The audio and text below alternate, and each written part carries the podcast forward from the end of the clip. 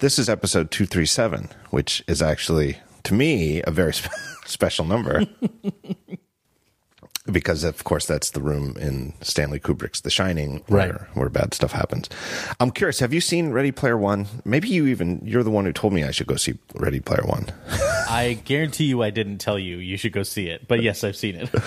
um And so here's a bit of a spoiler. Uh, I don't. Did, is it a spoiler? I don't know. At this point, I feel like the movie's been out on home video for a while. So I will say that in Ready Player One, there is an homage to The Shining. Mm-hmm. And I had no idea. I, I went into the Ready Player One knowing almost nothing about it. My son and I went to see it in the theaters. Uh, yeah. I am, of course, a you know huge Spielberg fan. Um Uh, it sounded like a good movie, you know. It's like virtual reality, right? Apocalyptic future, uh, blah blah blah. I was like, all right, that's it. I don't need to know anymore. And I went into this movie blind. And when the Shining sequence came on, I I, I swear to you, I wept. I I had actually had tears streaming down my face, like I actual tears. I, it was so amazing. I. I mm.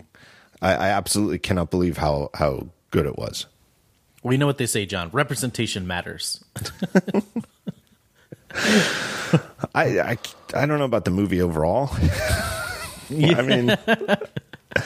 I think that's the general consensus. People found things to like, right? But then they the immediate caveat is, I don't know about the movie overall. I guess I would still recommend the movie overall because it is it held my interest. Uh, mm. I let's put it this way: like it's, it did, I think, the best it could do with the source material. Yeah, which was not very. I mean, I, you know, I don't know. I, I'm not really in. I don't live in fear of angering, um, Ready Player One fans. Right. You know, it's not something I quake about.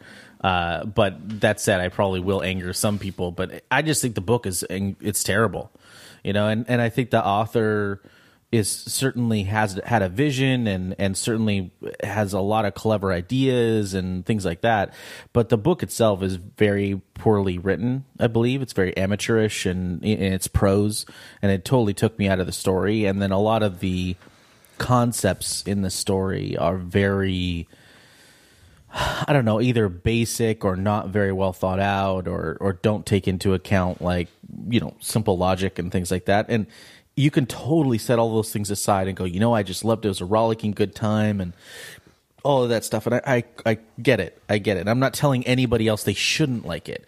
Just for me, it wasn't so great. And so the watching the movie, I was very, very concerned. I'm like, ah, am I even being able to make it through this thing? And I actually didn't watch it for a long time and then saved it for a plane ride, which is what you do with mm. those kind of movies. And I ended up watching it on the plane and it was just fine. It really was just fine. Like I didn't, you know, it wasn't like I came away from that with any sense of like, oh, I wasted my time. I was like, that was, you know, it's absolutely enjoyable. Uh, great actors in it. Um, Lena Waithe is in it, uh, who's one of my favorite actresses. Uh, she's an amazing director as well. Uh, directed is a, a great series called Chicagoland. If you haven't seen it, it was also in Master of None uh, season two, uh, or season, both seasons, but season two she directed an episode that I think won an Emmy. And um, you know, there's a lot of good things to love about that. And Spielberg, right? Like he right. knows how to handle those big things and treat them with a sense of truth. So I came away feeling okay about the movie itself. It's. I'm glad that Spielberg is still so productive.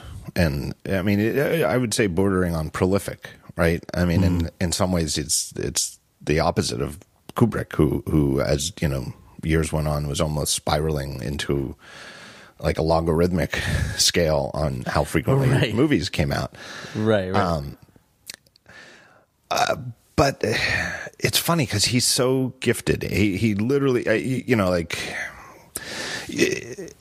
like in. Um, debate class or law school, you know, you're you're always expected. You could argue, you have to be ready to argue either side, right? Mm-hmm. You know, like mm-hmm. you can't just say, "Well, I think this guy is guilty, so I would like to prosecute him." You know, you sure you, know, you might be have to defend the the, the yeah. What's your argument for the defense? Yeah, and and in that way, it's like if you were in like a debate and you were going to have to argue for somebody to be the best filmmaker ever, and you got dealt the card Steven Spielberg, I would. I it may not be who I would have picked out of the deck, but I would be like, ooh, this this I can do this, right? I can make mm-hmm. the argument that he's the best there ever was, right? Um, but what's weird about him as arguably, you know, certainly one of the best, but it's like he occasionally puts out some real clunkers, you know, like ones that are like, I don't even see how anybody thought this was a good idea, right? Like Indiana mm-hmm. Jones four, whatever that was called, you know. Sure. Like that uh, was a bad movie. Kingdom of the Crystal Skull. Kingdom of the like Crystal that. Skull. Like that is, it, it is very, very difficult to believe that that was made by the same people who made the first movies in the series, right? Like, and, and that's one in particular where I'm a particular humongous fan of Raiders of the Lost Ark, and I would even say yeah, t- the other. It comes with a lot of baggage, right? In right. your mind, you know? Mm-hmm.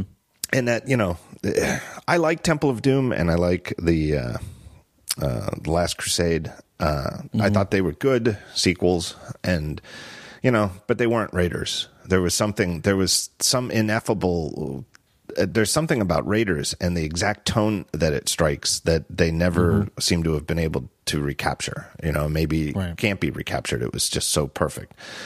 I, I, but the Crystal Skull one, it's like, well, how is this made by the same people? I cannot believe this, right? Right. Ready Player One is not in that territory. Ready Player One is is pretty good, but it's still, you have to. It's like you said about the source material. It's like I, I, it's like I'm not sure how before they even started production how they thought this was going to be that good. Mm-hmm. I don't know. Yeah, I mean, it. You know, the problems were very clear on their face walking into it, right? Right. Like, you know, you looked at that and you said, okay, here are your issues. It's a jumble of pop culture stuff without any true, like, gluing force, right? Right. Uh, it, it's an enormous amount of exposition going on in it that really has nothing to do with a, an ongoing story. Like, it's it's just a lot of digression into his personal likes, the author's personal likes, right? right? Like, oh, I loved this game from the seventies, so now I'm going to describe it to you in intimate detail, right? Yeah. And I think one of my original issues with the book, and the reason I read it twice, even though I hated it, uh, is, which I do sometimes, just to make sure, but I I, I listened to the audiobook, and Will Wheaton read it, and hmm. I like Will Wheaton quite a bit, but I find his audio narration to come off as quite smug. Hmm. Like, and, and it, it normally I don't mind it. You know, I, I I totally like the guy a lot. I like his writing and, and all of this.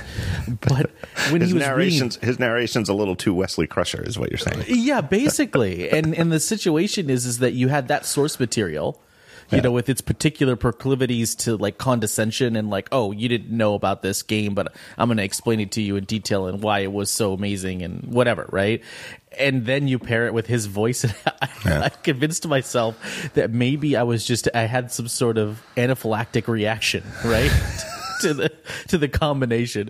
So I went ahead and read it myself, you know, like uh, in, in text form. And I was like, oh no, I, I was, it was, it was bad. It's good. Did you sound like it? He did. He did. Did he enjoy he, it? And he, yeah. he had, in fact, read the book beforehand. And mm-hmm.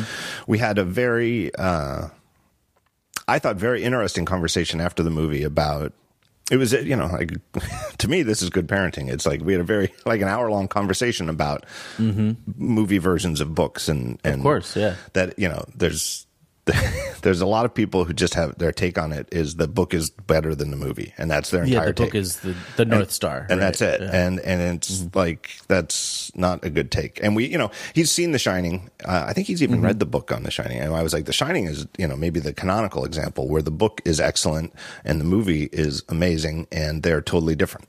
And, mm-hmm. you know, the author of the book had, because it was different, had uh, bad feelings about the movie. And then he made his own version for t- television, and it was all terrible. Yeah, right. Did you ever see that? I actually, it's funny because I never did. I've only heard about it like apocryphally. Yeah. I don't know what even made me watch it because, like, for example, uh, I've never seen the movie twenty ten because it uh-huh. to me is it's like uh, uh, what's that word when you're uh, breaking a religious law? Uh, oh, uh, well, not verboten. No. Um, Uh, mm. Taboo or, nope. or uh, God dang, I know what you're talking about, but It's not coming to me. Uh, not coming to me either. But that's what I, I feel yeah. like. That, you know, you can't just make an unauthorized sequel to two thousand one. What the hell's wrong with you? So I won't. I won't even watch it. Will not right. even look at it. Now, uh, now, was Isaac Isaac Asimov was not alive, right? When they no, not that. Asimov. It was uh, yeah. Arthur C. Clarke, as you're thinking of. I'm sorry, uh, excuse me, Arthur yeah. C. Clarke. I apologize. Yeah, but he, was he alive at the time they made two thousand ten? I can't remember. Uh, I don't know. He wrote the book. You know, he he wrote. Yeah, like no, a, certainly. I read the book, and, right. and I'm almost positive I did see the movie, but it, it's in the sort of in the hazy reaches of my movie watching past. You know, I, right. I don't. I doubt I dwelled on it, which probably says a lot. Yeah. You know. About I know, I, and I should. I don't know why. I, I'm irrational. I am. I don't know if you've ever noticed this. I I have never. My, I have some hang-ups. Never crossed my mind. Uh, but for whatever reason, I decided I would watch the A B C miniseries The Shining. That, okay, you know, Stephen mm-hmm. King. It was, I think it was called Stephen King's The Shining. Just so you knew that this one was by the book. Got it. And it was mm-hmm. it was B A D bad. It was just bad. It was just poorly made, poorly shot, poorly mm-hmm. cast. Like anything yeah. that can be bad about it was bad. Well, it's like, you t- you know, people use that phrase too close, right? You know, you're too close to something to right. see it right. for what it is or to see the value in it. And, um, you know, I certainly believe that that even great authors or great playwrights or screen screenwriters can fall prey to that. And I think right. that's an example of that for sure. Yeah, Stephen King. You need a, you need a distant eye to look yeah. at it for you. Yeah. Anyway, Ready Player One's Overlook thing made me weep. It was so good and so amazing and so loving and just so, you know, just the right, and it was just the right length, you know. Right. So it's, to yeah, me. There was, there was lots of great stuff in there like that, I think. Yeah. But it's just, you know, the, the overall was a little bit rough for me. um, But the other thing about Spielberg, I, I want to, before we, we go off it, is he's also mm. making, still making some amazing, amazing movies. Have you seen Bridge of Spies? I haven't yet, and oh. it's, it's on my list. But I, yeah, it looks looks amazing. It, it's like this late stage collaboration with Tom Hanks and Spielberg is amazing. The Post is mm-hmm. really good too. Um, Bridge of Spies, though, in particular, is is one that I would hold up. So, you know, anybody out there is looking for movies to watch over the holiday season, Bridge of Spies mm-hmm. is so good, and it's, you know, it's like it's proof that he still got it. But it almost, it's it's interesting to me that he wavers between like a quote small movie like Bridge of Spies, which isn't really mm-hmm. effects laden. I mean, you know, the the effects are that it, you know, takes place in the past. So I mean, there's obviously right. some sort of, you know, special effects trickery going on there, but it's not a blockbuster, you know, right, five hundred million dollar grossing movie. You know, it's. Mm-hmm. You know, it's a movie for adults, I guess. Yeah. I don't know. I do. I worry. I, it It is interesting because the other thing about like a movie like Ready Player One, which was clearly meant to be like a ginormous worldwide blockbuster, is um, and it was the explanation that I saw for why Crystal Skull was the way it was, that when they make movies now that are supposed to be, you know, like one of the top grossing movies of the year, it's like mm-hmm. it, it, it's also arguably why the James Bond movies have gotten a little incoherent, is that it's all about the spectacle, and the worldwide b- box office is so much bigger than the U S box office that the sense that a movie makes by listening to the dialogue and what they say isn't even that big a consideration anymore, because the idea, you know, most of the people mm-hmm. who are going to be buying tickets to see it are don't, not even going to care. Yeah. Yeah. That it's all either dubbed or subtitled or something, right? It's right. just the spectacle of it. Yeah, I mean, I think that, that, you know, that concern has been around for a long time since the blockbuster. Well, Star Wars really birthed the blockbuster, right? But since that time, I think that film, you know, people interested in film who have written about it or talked about it, that's been a major concern. But I think it's we've gotten to the point where we had all the arguments, and now everybody just assumes it's true, yeah. and nobody bothers to really push back against it and go like, "Oh no, you know, yeah. it's a thinking man's blockbuster or whatever." It, we, we've gotten to the point where we sort of, you know, you have all the arguments, but the generation that had the arguments is now past, and the yeah. generation that has grown up with that in their face is now here, and they don't care, you know? Yeah. And it's it's an interesting one. But I, there, there, every once in a while, you will still see these big movies that manage to have just a great combination, of course, of director, screenwriter, you know, team, et cetera. You can almost never credit one person, um, but that do it right. And like Mission Impossible was quite excellent in that regard, because it mm. certainly was a blockbuster. But the last, I think, three have been attached, you know, because they, they used to be pretty standalone, right? Yeah. But the last three of them have sort of been attached to one another. Did you see the latest one? I did. I did. Yeah. What would you think? What'd you think? Uh, good enough. You know, I'm not mm-hmm. disappointed. I, I, you know, it is effectively, I've been thinking about it. I thought about it before I even hit play on it. Uh, I think I just mm-hmm. watched it last weekend. Um, definitely recently. Um, you know, it seems very obvious, but I also seem to be personally fifteen years late to the realization that the Mission Impossible and Ethan Hunt are America's James Bond. James Bond, right. Right. Mm-hmm. It's, you know. Yeah. Uh, yeah. I, I, I like the series a lot. It's, you know, it's, you know, as, as a Bond fan, I, I feel like you, how could you not? Uh, it is interesting to me that, it's an interesting film series to me because they try not to, there's a formula obviously, but they try not to remake it, and that they've done, you know, even just by starting with, by having the first one helmed by Brian De Palma, you know, mm-hmm.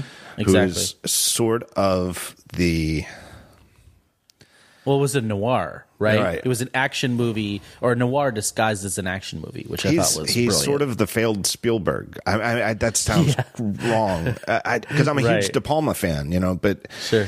but at, at a certain point in the seventies, he was shoulder to shoulder with Steven Spielberg, you know, and and mm-hmm. was sort of the, you know, and Lucas and Francis Ford Coppola, you know, that and and Scorsese, that there were all these guys who were, you know, and, and they they were all came of age in the seventies and made these amazing mm-hmm. movies, and they all sort of had their personal styles, you know, like De Palma's camera movement, you know, De Palma was moving the camera around before Steadicam was even invented. I don't even know how to, you know.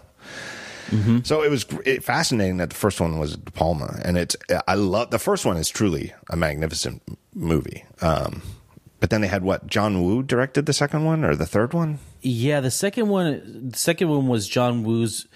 I mean, I, he had made other stuff before in the U S. Uh, he made um, uh, Broken Arrow, I think. Yeah, but it was supposed to be his big entry into the U S market.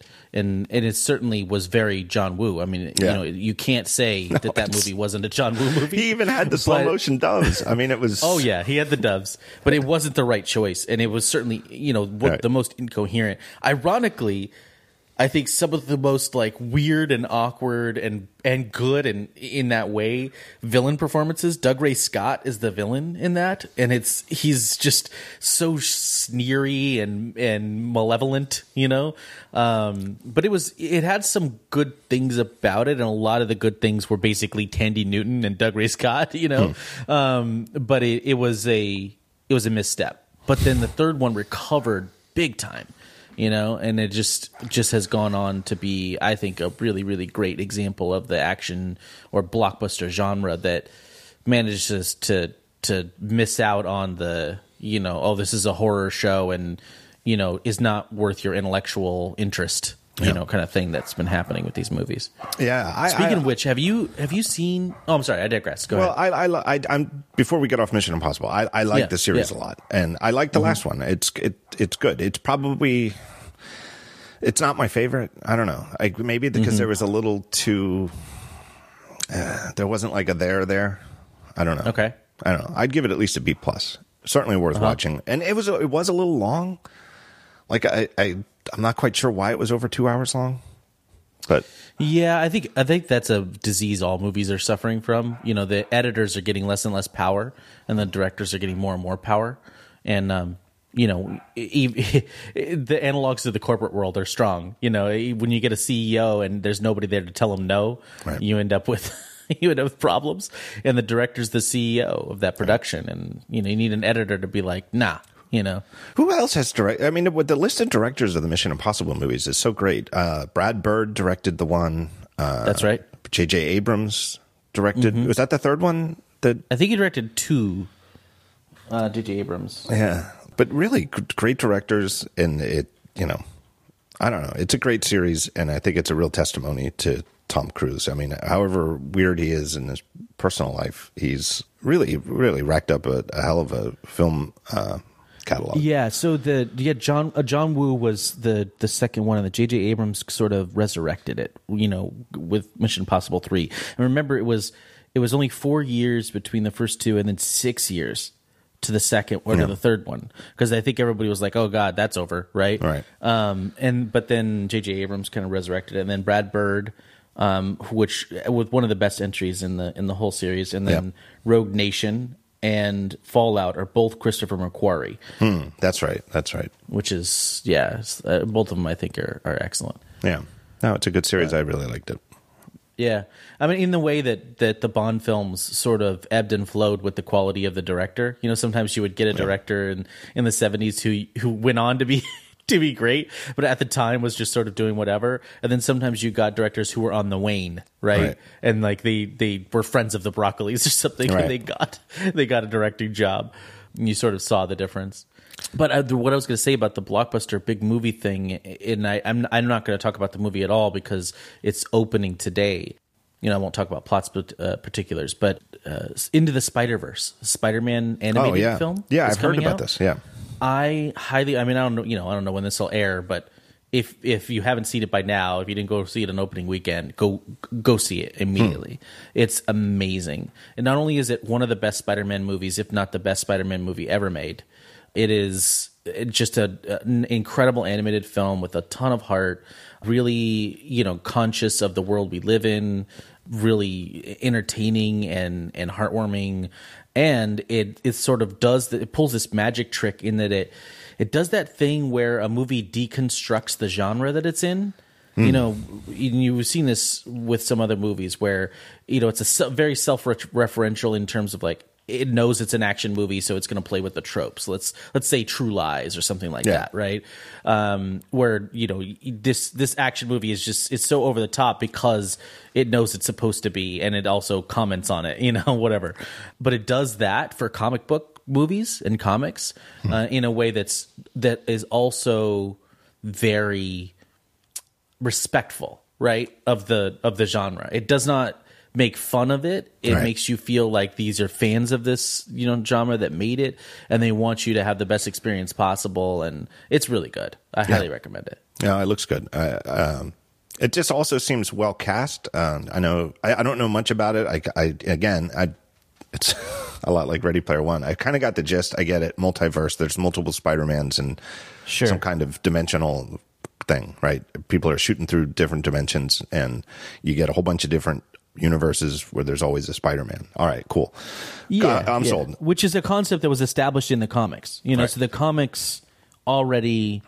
Have established the framework for that, but right. none of the movies have ever touched on that. But the only other thing I know about it uh, is that at least one of them, I, I believe he's a Peter Porker, is uh, played by John Mulaney, who's uh, a stand-up comedian who... Yeah, John Mulaney plays, and I, this is not a spoiler because it's in the credits of, you know, yeah. IMDb, et cetera, but he plays Peter Porker. Mm. Which is, and it's in the trailer, so I'm fine mentioning it, but gotcha. Peter Porker yeah, is I, I wouldn't call that like a, a Mad Magazine... Yeah. Pig version, comic book version of, of well, Spider-Man. Spider Pig, Spider Pig. Right, exactly. Then, and it's it's amazing. I yeah. mean, the, the how that's handled in the movie is incredible. I mean, you would think that something like that would take you completely out of it and kill yeah. any dramatic momentum the movie had, yeah. but they somehow managed to sidestep it entirely. John Mulaney so is uh, uh, a national treasure, in in my opinion. Big fans yeah. here in the Gruber household. We've gone to see him, all three of us. He's he's truly, truly an, a, a terrific stand-up comedian. And I can totally see how his voice would be perfect. Like, he could make a living right. in doing animated movies. You know, he's got a oh, great yeah. voice. Yeah, absolutely. But the, the cast overall is really good. That's, uh, Haley Steinfeld is in it. Jake Johnson is in it, who many people probably know from...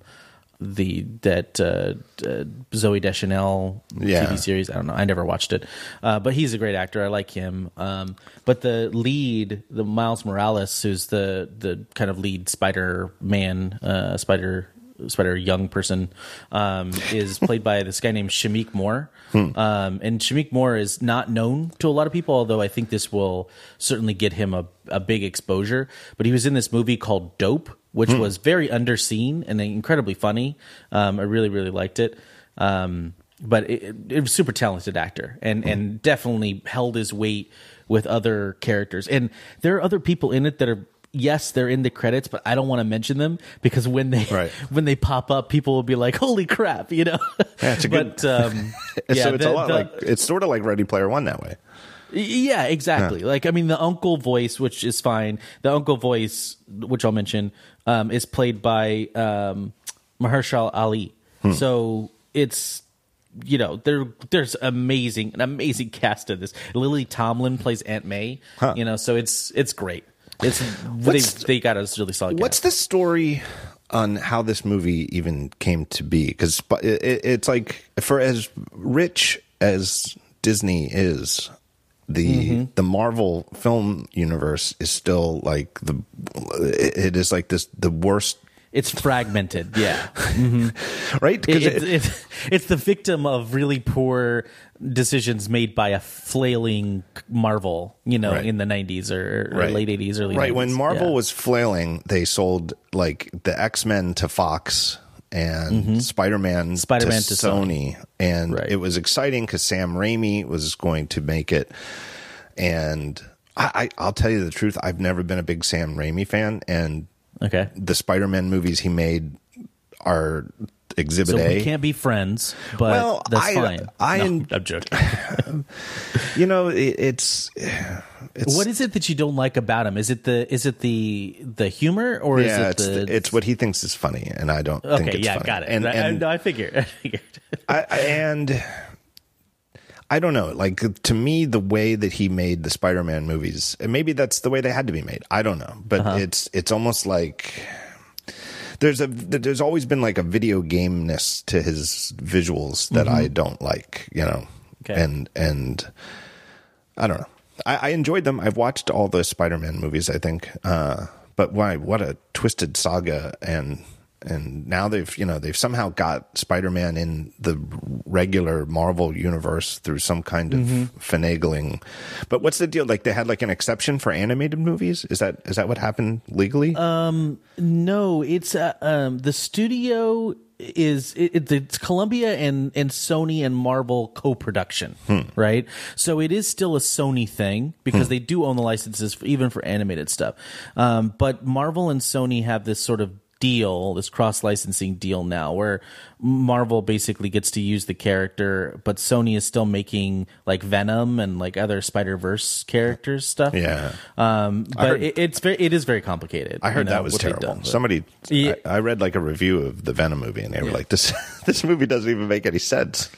Yeah, I haven't seen it. And it's unfortunate, too, because Venom's such a great character. But I'll be honest, I never really had any sort of faith in Venom as a, a character that was not a, an immediate foil for Spider-Man. I mean, right. like, the whole reason Venom was invented was to explore the darker side of, right. of you know, what, what Peter Parker could be or was. And it came out of the whole Secret Wars thing, which is right. a whole nother story. But I, I really do believe that it's like Spider-Man without Venom is pointless as hell, you know, right. in my opinion. But yeah, I was um, I, I was reading comic books back in the Secret Wars era. Uh, wasn't there? Wasn't yeah. that? Was that? Am I misremembering that? It was like he got like uh he got the black costume from outer space. And yeah, well, it was when they were fighting. Yeah, it was when they're fighting in the Secret Wars off planet, yeah. and he his suit got damaged or whatever, and he found this um this suit that was just sort of um. like ready-made or there right. and, and he came upon it and, and everybody's like uh maybe you shouldn't put that on, you know what I mean? Like where did it come from? Um but it was the symbiote, it was, right. so it was a it was an alien that uh, gave him additional strength and power right. and uh, eventually became, you know, obviously uh, its own v- villain right. when it attached to Eddie Brock right. but yeah, that's what he acquired it off planet right. um yeah And um, it was it was very it was a very interesting it was it was fun it was a sort of precursor to Infinity War yeah um you know in that and it was it was definitely a an interesting kind of crossover big event. I mean Marvel was doing a lot of those in that era yeah um But then the I have um, so one of my personal I have, I have a few personal comics that I really I held on to. Like I had Amazing Fantasy fifteen for a while, but I ended up selling it. Um, that's the first appearance of Spider-Man. Um, and then uh, I have, uh, but I have a Web of Spider-Man number one, which is the Web of Spider-Man number one is when he realizes that the suit is no good for him, hmm. and he has to get rid of it, and he tries to get it off of himself. You know, mm. that's that storyline. Yeah. yeah. And it's just like, I, that was just one of my treasured, you know, belongings growing up. And like, I, I had a lot of love for the Venom character. So I haven't even seen the movie because I don't want to be sad. Right. you know, right. I just don't want to be sad. Um, but anyhow, I, yeah. I think it's, it, it's the, the animated one sidesteps a lot of the problems that could have cropped up. And I think the secret sauce there, which is no real secret, is, um, Miller and Lord. Hmm. So um, I don't know if you know no. uh, who Christopher Miller and Phil Lord are. No, but they did the. They started off um, in like two thousand nine. They made this movie called Cloudy with a Chance of Meatballs. Sure, you ever seen it? Uh, you, well, I know the book, and I think we watched the movie too. Yes, yes, we did watch okay. the movie. It was when okay. uh, it was age it's appropriate delightful. For my son. Yeah, yeah, yeah. It's yeah. Delightful. My son was it's, around it's five hilarious. At the time. Yeah. Yeah, it's hilarious. It's funny and, and, and heartfelt and kind of zany, but in that good way, and, and totally proves why. Um, what's his name uh, from S N L, the the lead actor in in that? Uh, oh, what? Bill Hader. Yeah, Bill Hader. Yep. Why he's such a great voice talent. And, you yeah. know, he's in some Pixar stuff now because he's yeah. a big Pixar fan. But um, anyhow, Cloudy with a Chance of Meatballs was great, and they they kind of cut their teeth on that, and they ended up playing that into directing twenty-one Jump Street. Huh. And and which um yeah, have you ever seen that? Yeah, I think so. I, I think yeah. I that did. twenty-one Jump Street was. I don't um, know why I don't Jonah, remember.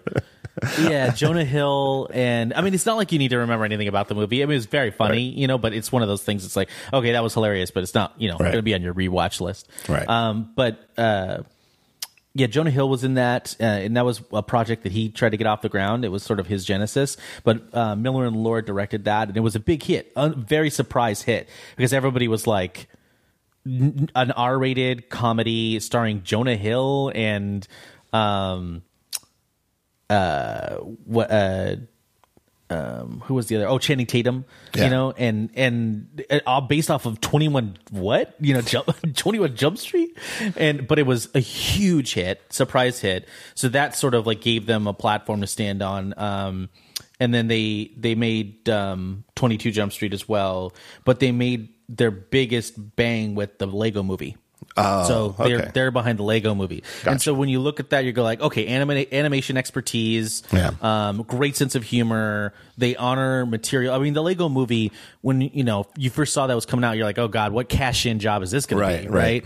And and it was hilarious, and right. somehow managed to like honor the origins of all those superhero characters as well as the concept and feeling of Lego and like right. the joy of creation and family and all of this stuff. And you're like, how the hell did this happen in right. a Lego movie? You know? So it just proved that they, they really had chops. And so when I heard the project was going to, was going to fire up like an animated Spider-Man, I was like, ugh, you know, another one. Cause they've all been crap. All the animated Spider-Mans hmm. have been pretty terrible. Um, But it was produced by Amy Pascal. And I'm like, well, she's not, you know, she's not a dummy. Um, and then, um, they got attached. Uh, Phil and Lord got attached. And I was like, oh, hell yeah. Like, I'm in. Like, whatever they do, I think they'll do it right. And they managed to chart the course between Sony and Marvel and all of that to be to use the, the extended universe and the characters and to do it right. And it was good. It was really, really good. Yeah, because the other thing, when I when you hear animated superhero movie, you think about those awful, awful D C ones that they keep churning out. You know, like mm-hmm. I don't watch them, I but I can't help but watch the previews. Like I see a new one show up in iTunes, and I'm like, well, right. let me let me see how bad this one looks. And yeah, they're, they're like, how much of an asshole can Superman be? Right. And they're, you know? they're they're they're made using that like whatever the you want to call the style. It it's like, but it's like the a low dour, the dour filter. It's, but it's like even like a low frame rate, you know what I mean? They're like yeah. only animated at, at like twelve frames per second. It's everything. Oh, you're talking about the animated ones? Yeah, like the oh, animated yeah, yeah. D C the, movies. The, the, I was talking about the cinematic universe ones, but oh, sure, no. the animated ones too. No, the animated yeah, ones no, are I know so what bad. You mean. I know what you mean. And but there, the, there have been a couple of good ones, to be honest. Like, there's a couple of the Justice League ones that are decent. Oh, come on. Because uh, they had people involved. Are you serious? No, they had, they had the right people involved. I, I swear to God.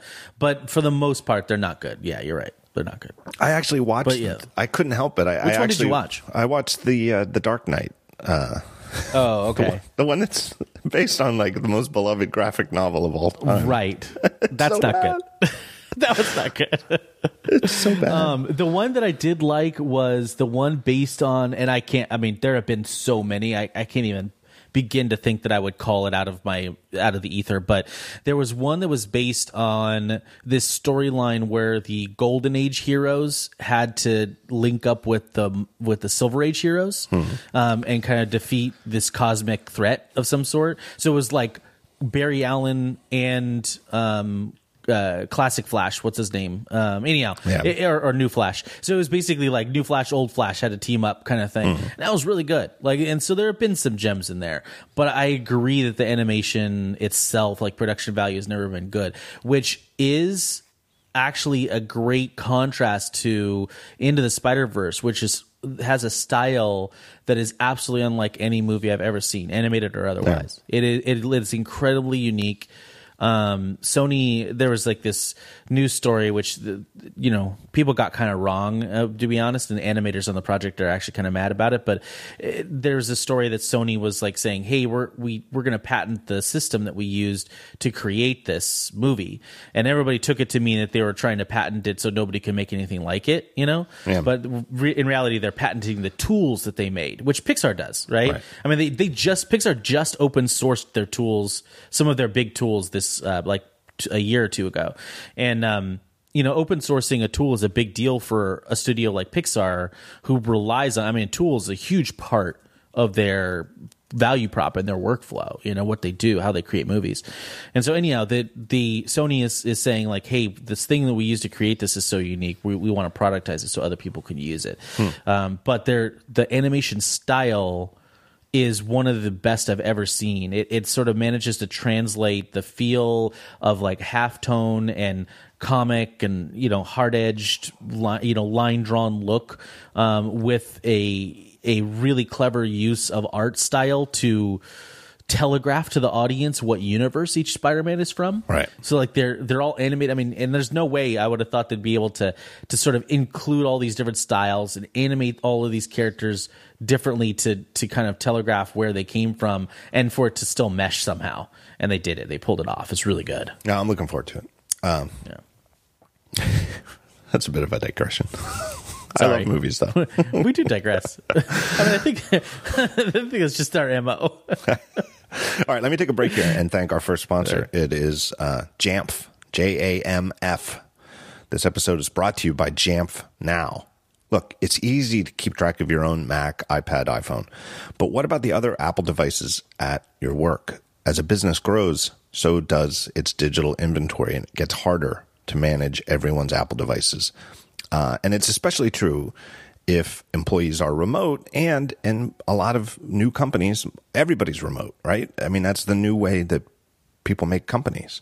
Uh, Jamf Now makes it easy, easy to set up, manage, and protect your Apple devices. You can check your digital inventory, distribute Wi-Fi and email settings, deploy apps, enforce passcodes, protect your company data, and even lock or wipe a device as needed from anywhere. So like you have like a salesperson leaves their phone in a cab or something like that.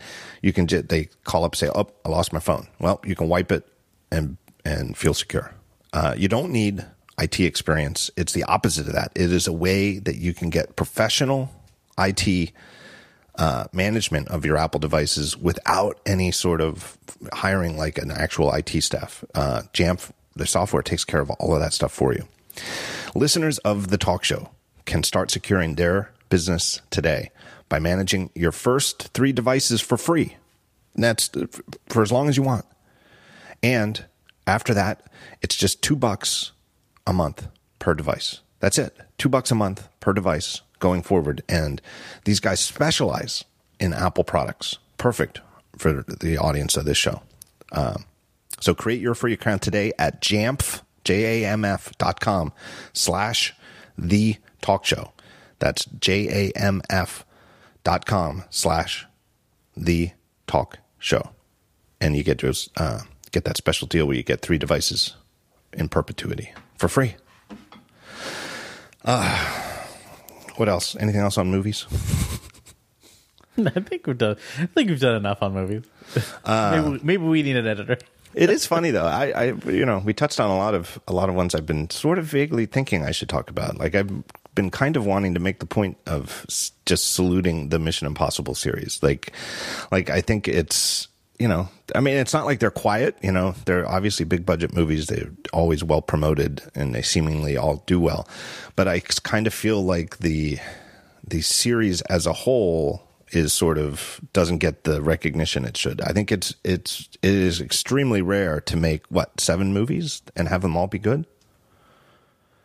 Yeah, I mean, anytime you make more than more than the allotted three, you know, that people think should ever be, then you start to get into this thing. It's like, oh, is it a cash grab? And is it going downhill? And I think it does deserve credit for continuing to evolve. Yeah, um, you know, kind of become a little bit more.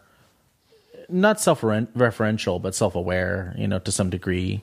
Um, and it's it's clever. It keeps coming up. They keep coming up with nice, nice new ideas. And I, I think certainly you can't you can't talk about Mission Impossible at all. Not not to spend another you know thirty minutes on movies, but you can't talk about it without talking about you know Tom Cruise and his commitment to those things. And you can yeah. have problems with him personally or whatever, and I totally understand, but. His commitment to those movies, to making those things feel real, and the stunts, and yeah. um, and and his desire to make them as good as possible, um, all backed by, of course, his very unique star power and, and power in the industry, et cetera. And you, you can't you can't imagine those movies getting made or being good without him. You know, yeah, he's sort of an ageless wonder. I mean, it's it's you know. My my wife watched the movie with me, and she thinks he's got uh, some. I think she said filler. I don't know what that is. It's some kind of thing they stick in the mm. face or something. But mm-hmm. you know, but he certainly doesn't doesn't look like artificial. It doesn't look like he's had weird cosmetic surgery. He just looks like he's in tremendous shape, and you know, uh, it's kind of remarkable, really. Mm-hmm. It's like he's still making action movies, and he's totally credible at it. It's it's very very credible. Yeah, it's it's actually pretty wild. Did you see the thing? Um, he's I guess they're making a, a new Top Gun movie. Uh, yeah, and he, oh no, we can we can spend about forty minutes talking about this. That he made. I don't even know. Who, I don't know who he did it with. I don't. I I, I should know. I, I don't. I could look it up for the show notes. But he he made a video recently and put it out uh, from the set of Top Gun, and he's in costume, I guess, as Maverick. Uh, Like, I don't, it just seems so weird. Like, I don't know how they're going to make this movie. Like, how can, how can a, there are no fifty-seven year old fighter pilots, and he kind of has to be fifty-seven because he made the first one in the eighties, right? Like, but anyway, right. But the movie isn't about the, the promotional video isn't about uh, Top Gun. He's just there in, in costume, but he's there to talk about motion smoothing, and it, uh-huh. it, it's remarkable. Have you seen this? Yeah, I have. Absolutely. No, I know yeah, you know. I know the, you know what motion, motion smoothing. smoothing P S A. Yeah. Um, right, which was uh, uh, it was it was the the guy with him, by the way, was Christopher McQuarrie. Oh, that was, was Christopher McQuarrie. The last two. Huh. Mm-hmm. Yep. Is he doing the, last the two Top Mission Gun? Impossibles. I believe so. Huh. Uh, don't quote me, but I believe so. Yeah, yeah that would make um, sense. But yeah, exactly. And they did, recorded a, a straight to the camera P S A. Instructing people on how to remove motion smoothing, which I found was hilarious. I, I will put this in the show notes. I've got this here. Um, but it's so great. And it, it is, and it didn't, I, I, am I misremembering the details of this where they even said like, hey, when you go home for the holidays, like, yeah, take, yeah. Your, take your, take your parents' T V and turn off motion smoothing. Like every, I don't know. I don't know if I remember the reference of the parents, but I think all of us do that. Right. right like right. It's as a service to right. our, for our parents. And like sometimes without them even knowing, cause just we're so mad that they have right. to watch movies like this, you know? Right. It was, a, but they a, did reference it. They did use the colloquial to reference it, which I think a lot of us have over the years, which is the soap opera filter. Yeah. Right. Yeah, the soap opera effect. To, right. Mm-hmm. Mm-hmm.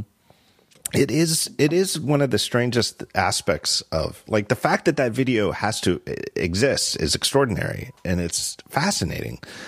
Um, and I was talking, I was on, I think on a Slack group or something with some friends, and we were talking about this video. And I, I do think that part of it is simply that Tom Cruise loves movies, right? Like it, it he, he doesn't need, you know, he's obviously doesn't need to work, you know, I mean, well, presumably, I mean, unless he's, you know, squandered with himself somehow. Yeah, right. You would think that financially he's, you know, he doesn't need to work, and he, you know, but he, instead he he's constantly working. He's, you know, making movies, you know, not, you know, much again like Spielberg, prolific. Um, right.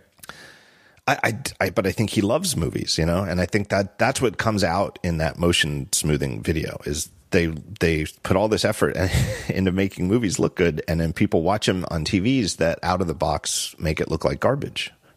Mm-hmm. And that's what isn't that the strangest thing in the world? Like, we live in a world where T Vs are beautiful, they're, and they're huge, and they're getting bigger, and bigger is definitely better, right? People have, you know, you can buy like sixty-seven inch T Vs, and, and they're reasonably priced, and they have great color, or, or they're capable of great color.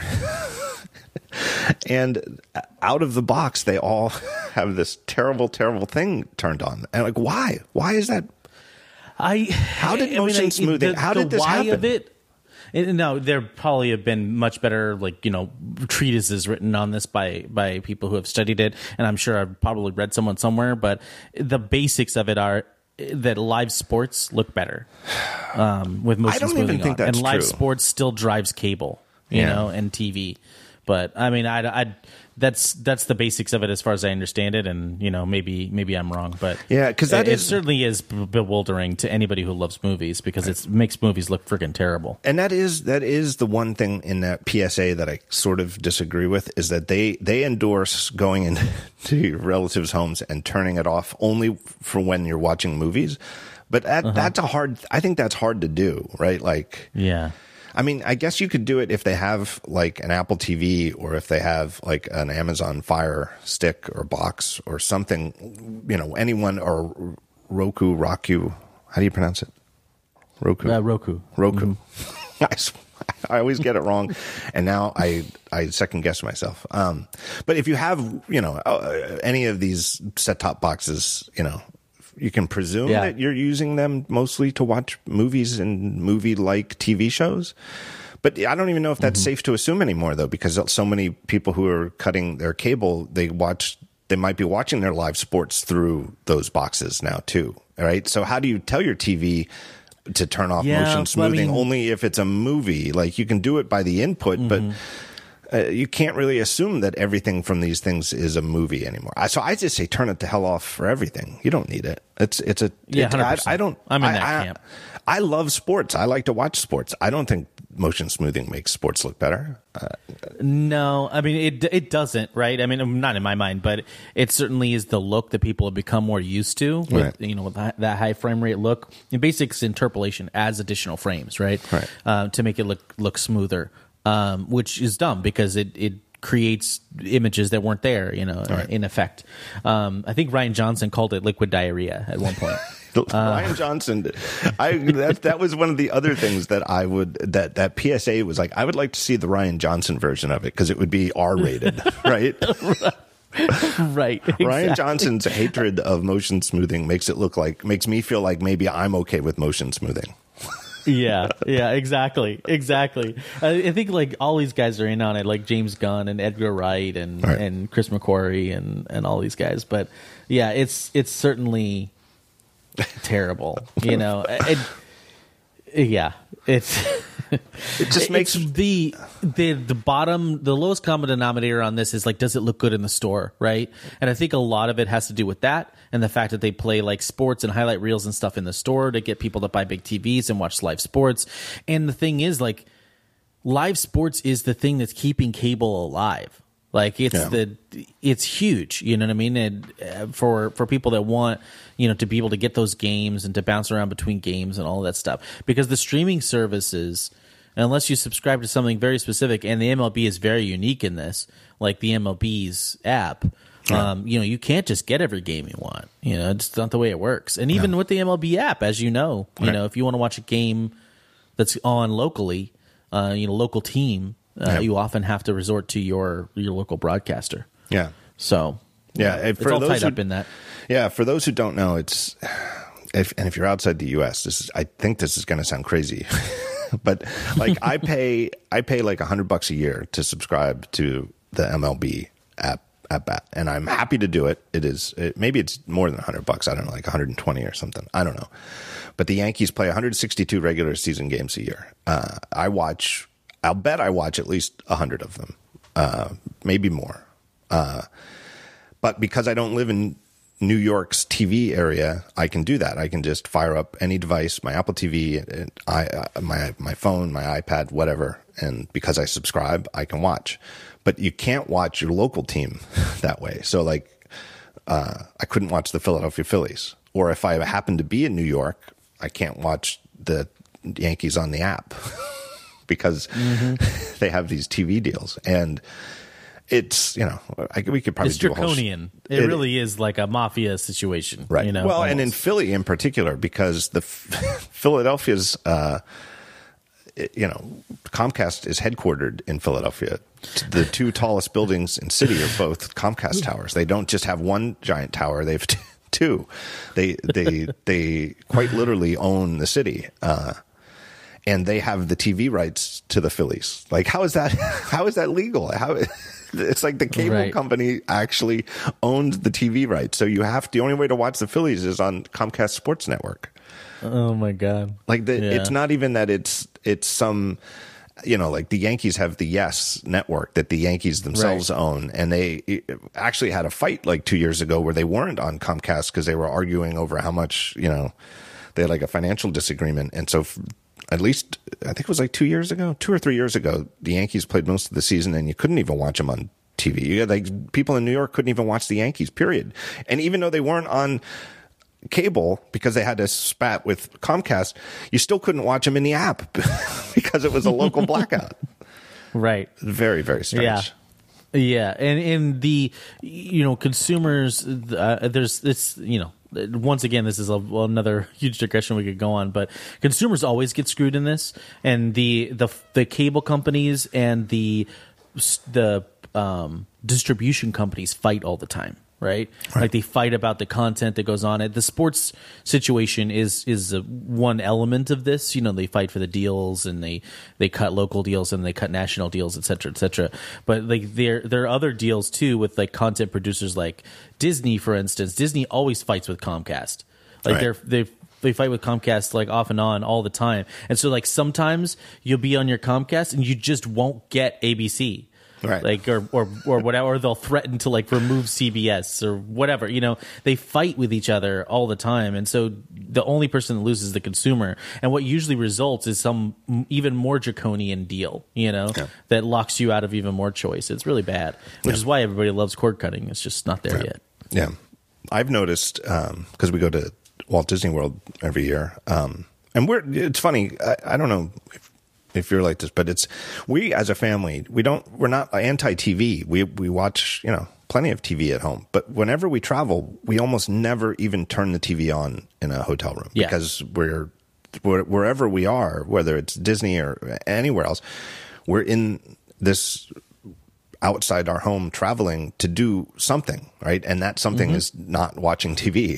So like, no, we, we've yeah. even commented like there's a lot of times where we don't even know, if, you know, like the T V couldn't even be plugged into the wall and we wouldn't know because we just n- never turn it on. But every once in a while I will be there and maybe the, it's like a Sunday and the Dallas Cowboys are on or something. I want to watch sports. Uh, and, and it's very funny. Like when you're at Disney World, they have a very strange selection of channels available. Like they definitely have A B C. They have everything A B C. Disney owns. Yeah, it's it, it is like you're you. It, it's very strange. It is. It's like yeah. you're in the Disney universe. Mm-hmm. Like they have yeah, like you've got Disney Junior and Disney Channel for and, sure, and like everything else is like a question mark. And eight, eighteen like eighteen different E S P Ns. Yeah, E S P N Ocho, right? Yeah, so there's um, it's like you're yeah. you're if the sport you want to watch is on E S P N, you're in luck, and if it's not, you you might be out of luck. Yeah, I, I think they're the T V like uh, d- division, you know, deal scenario, whatever you want to call it, is one of those things that everybody wants to try and break up, which is why everybody's like trying to like come up with these streaming packages and O T A packages, including Apple, you know, and everybody else. And it's one of the big major things everybody wants to take down. You know, they want it to go yeah. away. And nobody's really figured out a way to do it, though, because the, the claws are in super deep. Yeah. And it's difficult to, to get them to give up. Because you're essentially telling them to give up, uh, like, an essential monopoly and all the money in the world for some other nebulous ideal. And that's just very difficult to do. Yeah. So, do you, do you have cable?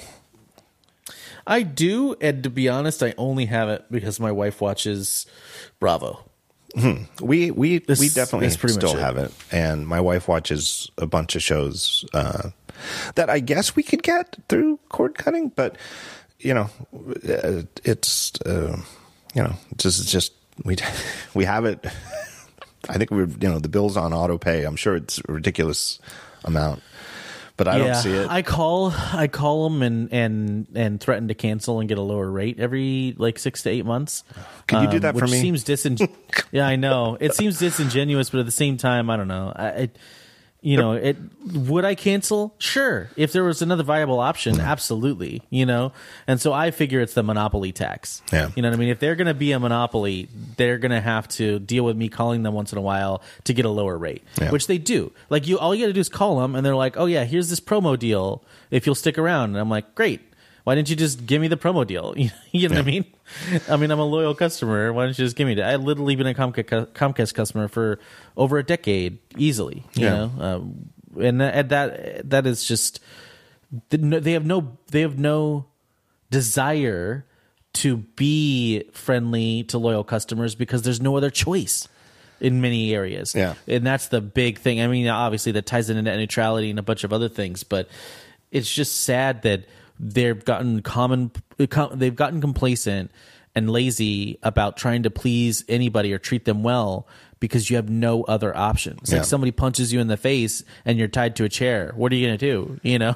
Well, the thing, one of the things for us too, though, is that we have a TiVo. We've had a TiVo for oh my god, that's probably like close to twenty years now. Um, and we don't have a. T- we're not using a twenty-year-old TiVo box. I, f- I forget how many we've had, but not too many. Uh, And uh, I, I know I think Syracuse still uses one too, and I know that it, I tell people this, and they're like, "TiVo's still a thing," and it's like, "Yeah," but it is the best. It is the best play pause experience and fast forwarding of anything I've ever seen. Like it. I, I don't understand how this isn't a solved problem, you know. And I know that when Apple came out with like the the current generation of Apple T V. Um, You know, that they, they emphasized to us, you know, that they spent tons of time, you know, getting their the stuff for streaming video to to be able to fast forward and, you know, go back and forth better because it's always been a problem. You know, you, every, sometimes it works and then sometimes you get a spinner and it doesn't work, right? It's mm-hmm. it, it's confounding. With TiVo, it is it has no latency at all, and it never has. Like it. it Going back to like when I first got one in like nineteen ninety-nine, like it, it's it it it's the only on-screen thing that that perfectly works for fast forwarding. Everything else is always a little frustrating. And they have they've, yeah, they've been adding one. It and and it continues to get better. They've actually added the, the thing that the uh, who was the the rival to TiVo back in the day? Uh, oh, good question. They had an arch rival. Know this. I, uh, they did, and their their arch rival had a thirty second skip button, and TiVo never did. TiVo never, you know, they had fast forward, but they didn't have like a thirty second button. Um, yeah. But what they've done in about a year ago, they added this new feature. They have uh, four buttons. Thirty one second skip button. No, it's it's you just they. I'm not even sure how the back end of this works, and it doesn't work for every show because it, it's not magical. The but the you know it, it, there's some kind of human interaction on TiVo's end, but TiVo knows what shows you have. Like it's not just like a V C R, you know, where it's just a random video feed. You know, like it knows that you were watching uh, Full Frontal with Samantha Bee, and it knows that this is episode uh, season three, episode twenty-seven or something. And they, for some shows, and the more popular the show, the more likely it is. About a year or so ago, they started adding uh, codes for the, like, they know where the commercials are. And right. you can just, mm-hmm. it just tells you, hit the D button and skip all the commercials. And so you just have mm. one button, you just hit D, and you just instantly jump to the exact right second you want to be at after the commercial break. Like not, mm. it's not, it, it, you know, it, it's uncannily perfect. Uh, it's a great, it's really a great experience. But uh, it's funny because I, I mentioned the Samantha Bee show because there was an episode that we missed, and our T V for whatever reason didn't have it, even though we have a subscription to it. Uh, and so I, I, I downloaded the T B S app to, to the Apple T V. This is, I think, literally last night. Um, and it, I had to download the T B S app. I had to authenticate mm-hmm. through Comcast or Xfinity, whatever you want to call it, uh, you know, which, and it all worked. It's, you know, but it made me mad because I have the single sign-on thing on my Apple T V. It shouldn't, I shouldn't need to do that anymore. But then, mm-hmm. you know, I could, I could watch any episode of the Samantha Bee show I wanted to, but there were two commercial breaks and each commercial break had six commercials and you can't skip them. Like, you've literally just got to sit huh. there and watch these. And it, it like the rant, I've said this, I think I mentioned it on the show, like the thing that TiVo makes, it, it it's the opposite of a, you know, that type of box. But like when we first computerized watching T V, first started using computers as the, put a real computer between the T V, you know, the, the signal coming in from the cable to your T V, put a computer in between it. We did it so we mm-hmm. could skip commercials. And now more and more right. we're using a, we're watching we're watching stuff through a computer more than ever. Some people, everything they watch, you know, it, it, it sure. goes through a computer. And we're using the computer to make the ads unskippable. Like, it's so wrong. At a fundamental level, yeah. that is totally wrong. Yeah, exactly. And that that those kinds of experiences are what I mean by kind of like spitting in people's face, you know, because right. you know that's mandated by the cable providers, right? right. Like Apple doesn't want that, and right. C B S or or the, you know, no app maker wants to to stream you that. It, but the companies themselves are beholden to those advertisers, and just all the way down, it makes the customer experience extremely poor. And that the Comcast sign-on thing, I don't know if i O S twelve it started working, and forgive my ignorance on this, somebody may know, I don't know, but you know, Comcast always didn't work because they yeah. hadn't arranged, you know, they hadn't worked out the deal with them yet. And I don't know if it started working yet or not. I, I noticed an interesting behavior on my, because I was set up an iPad for my son. All right, I kind of used a normal and set it up for him, um, and was installing everything brand new. And Um, once I had logged in, logged into my iCloud account, um, I was able to kind of like log into like Disney Junior, yeah. for instance, and authenticate with Comcast without having to enter my Comcast password. Whereas previously, it would do this fake thing where it looked like you could do it. Uh, it, I don't know if you know what I'm talking about, but it, like, you could click on Comcast and, and it would say, oh yeah, you, we know your provider. Is it Comcast? You know, and you'd think, oh great. I, all I got to do is tap this and I'm home free. And then it would still force you to log in because yeah. it's not real. You right. know, it's not like actually doing it. It's right. just offering it in the list so that, you know, they know, you know, or whatever. Yeah. Um, but now it like seamlessly logs in, and I, I can't, I don't know if it's, I don't know if it's iCloud wide or what, but that's the way it should work. You know, one tap, and then effectively it should just automatically find your account and just use it. You know, yeah. Like the the tapping part of it is is the part I think they need to get rid of next. Um, but that for a long time, you know, the Comcast experience, every time you had to log in, I don't think any executive at Comcast ever really understood this, but every time you had to log in, it was effectively like spitting in your face. You know, yeah. it was like, we, you know, you know, you're having to log in right now specifically because we we are being punks and don't want to agree, you know, yeah. um, and being protectionist about this. And you're the one who's going to suffer. So yeah. anyhow, sucks. I I've I I think I've mostly, as a defense mechanism, I've I've largely forgotten the experience. But when we moved two years ago. I know I've talked about this on the show, but it was probably like two years ago. But the, to get the TiVo working, you have to have these things called cable cards that are mm-hmm. like, they're literally cards, and they go in the back of the TiVo, and it's, you know, you need one for each, however many inputs you have. And I think, I think we have like four now. I don't know how it, it, I've blacked out, you know, but in other words, our TiVo can mm-hmm. record like four shows at the same time. Um, and they make it very, very difficult. And we were, we almost, I almost gave up. I was actually like on the cusp of just cancel it all, cancel the cable. I'll, I'm going to sign up for this PlayStation View thing, which seemed like the best, you know, the best equivalent to cable T V for a cord cutter at the time. Mm-hmm. Um, and then it, I got like somehow, and I did, I did, I don't know how it happened, but I got escalated to like the secret agent team at Comcast, and like the guy showed up and he was like totally aces, you know, he, he like nice. Knew everything. Mm-hmm. Uh, do you ever see the movie Brazil?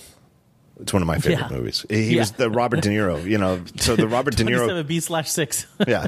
Yeah. So yeah. It, the Robert De Niro guy showed up, and literally in five minutes, everything was working. And in the, every nice. Other, you know, like the three, four times that somebody else had come was always right. ninety, ninety minutes. They'd never heard of a TiVo. They have no idea.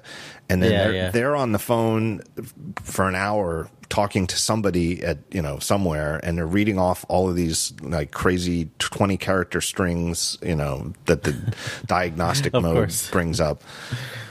Just uh, and it, this guy showed up five minutes later. Everything's working, and he's like bloop bloop bloop, and he's like showing me, yeah, you know, like here, here's the, and you know, like because that's the other thing too is usually like when somebody shows up like that, they just want to leave, and you're like, well, hold on a second, let me see if this works before you leave, right? He showed me, he was like, here, look, here's proof that it works.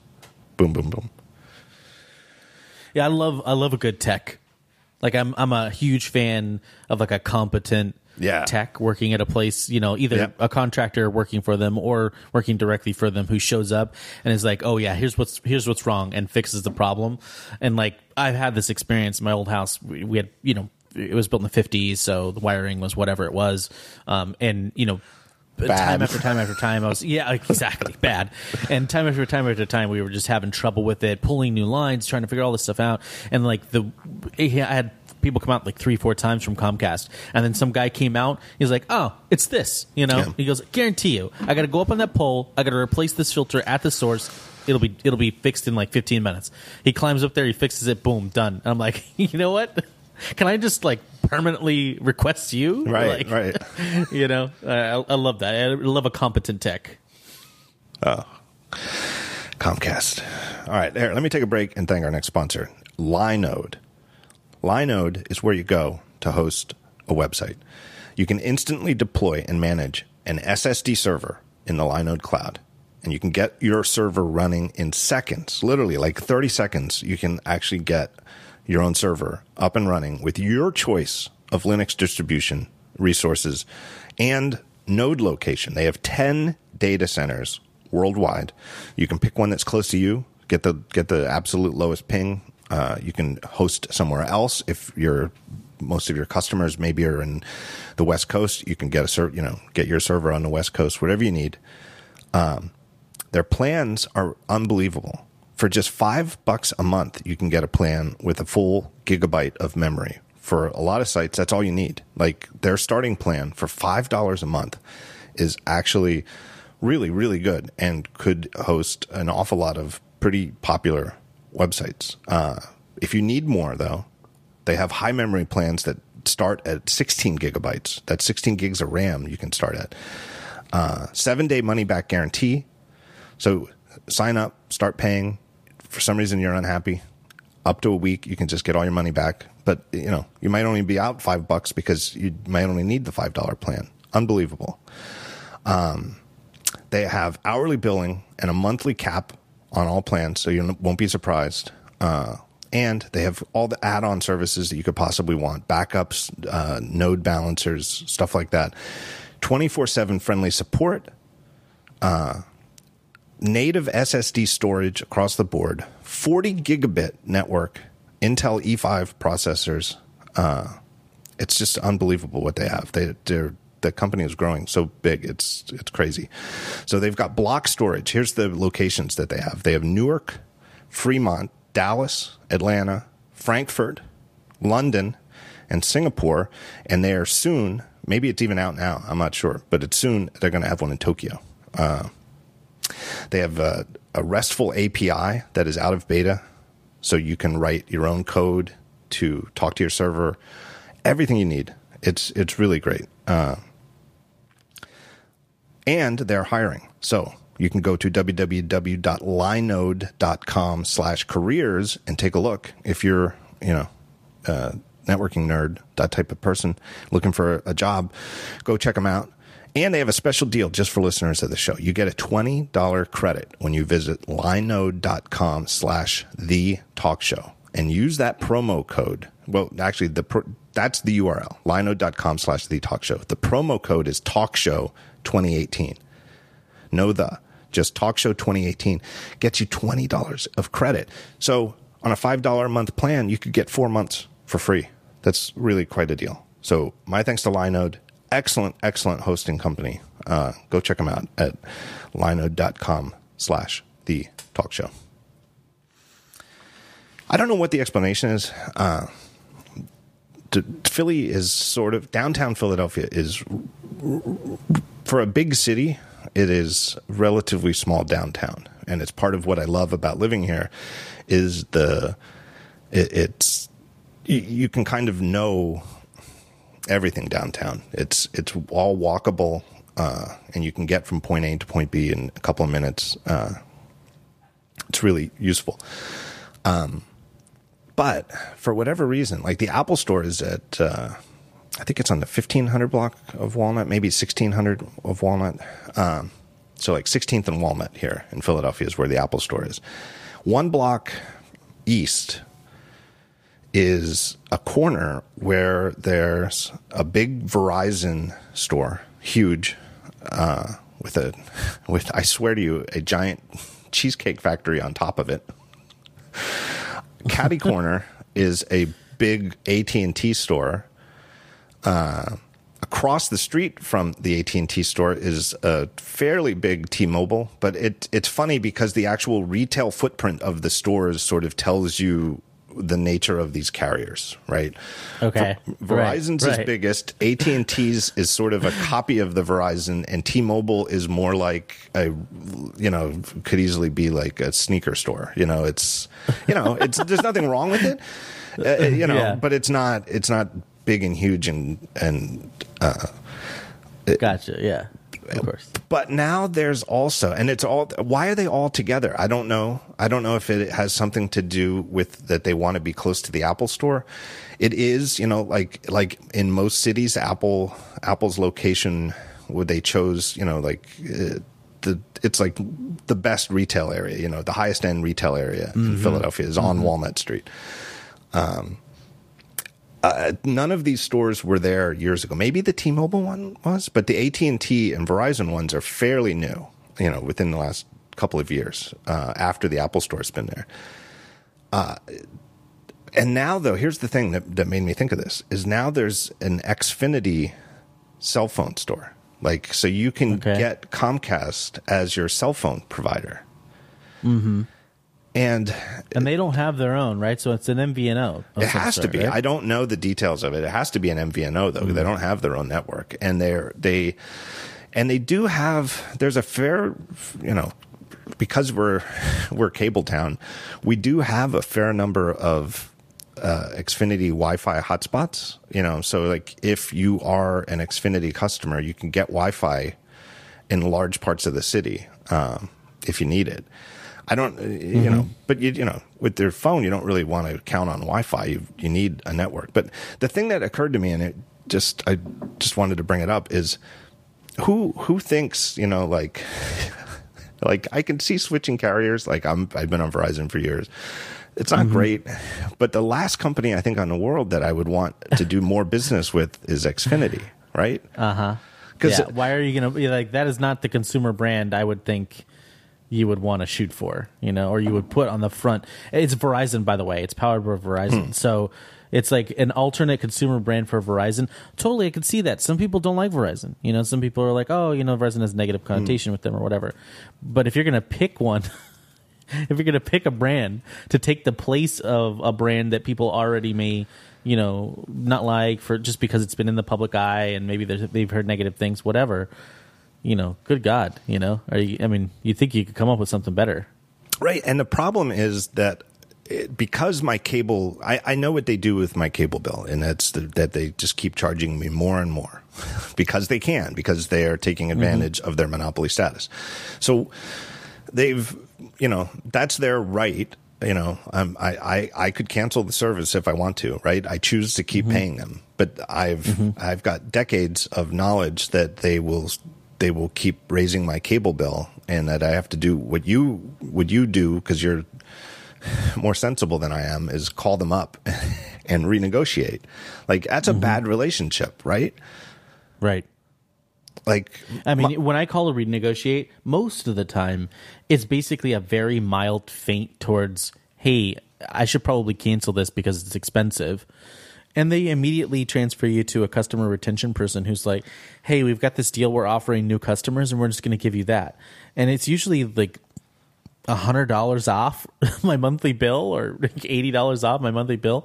And I'm like, well, you know, you could have just given me this because I'm a loyal customer, you know. But they, they're they're – point of view is like a gym. They they yeah. operate like a gym membership where yeah. if you don't cancel, they're not going to tell you to cancel. Right. You know, they're not going to call you up and be like, dude, seriously, you don't go. We should probably just pause your membership for now. You know what I mean? Yeah. No gym ever does that. And um, that's the way they operate. And it, and it's it stinks. It's not. It doesn't make me feel good about that company. It doesn't make me want to. Like if Xfinity opened a gym, I would not sign up for that gym. Right, right, exactly. Because not only would they not would they not cancel your membership if you weren't going, but uh, they'd probably just increase the price every probably six to eight months and never tell you. Right. I wonder though. The other thing that it makes me wonder about is, uh, it, in some ways, it's a bad look to me for them because it shows. Uh, I don't know whether it's a bad look or a good look. Like, it's is it good because they have their their they're realistically looking at the fact that, you know, cable is in decline, and it's never, you know, cable T V subscriptions mm. are not coming back, right? Mm-hmm, like mm-hmm. like it, the trend is going in one way, and it is towards right. not having cable.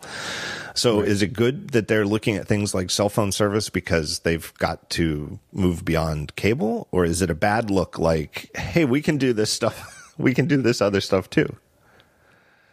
Yeah. I don't know. I mean, it, I think...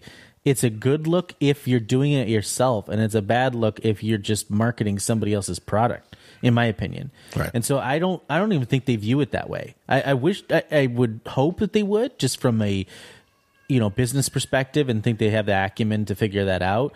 But I actually probably think they think of it as a retention um, model, so that they can yeah. retain people. You know, they're they're saying, hey, if you get it in house, you don't have to worry about going to another cable provider. We've got all of your stuff here, right? Yeah. It's more along the lines of that, protectionist, right, versus yeah. innovative. Yeah. That's that's the way I think that a lot of that stuff happens. Yeah.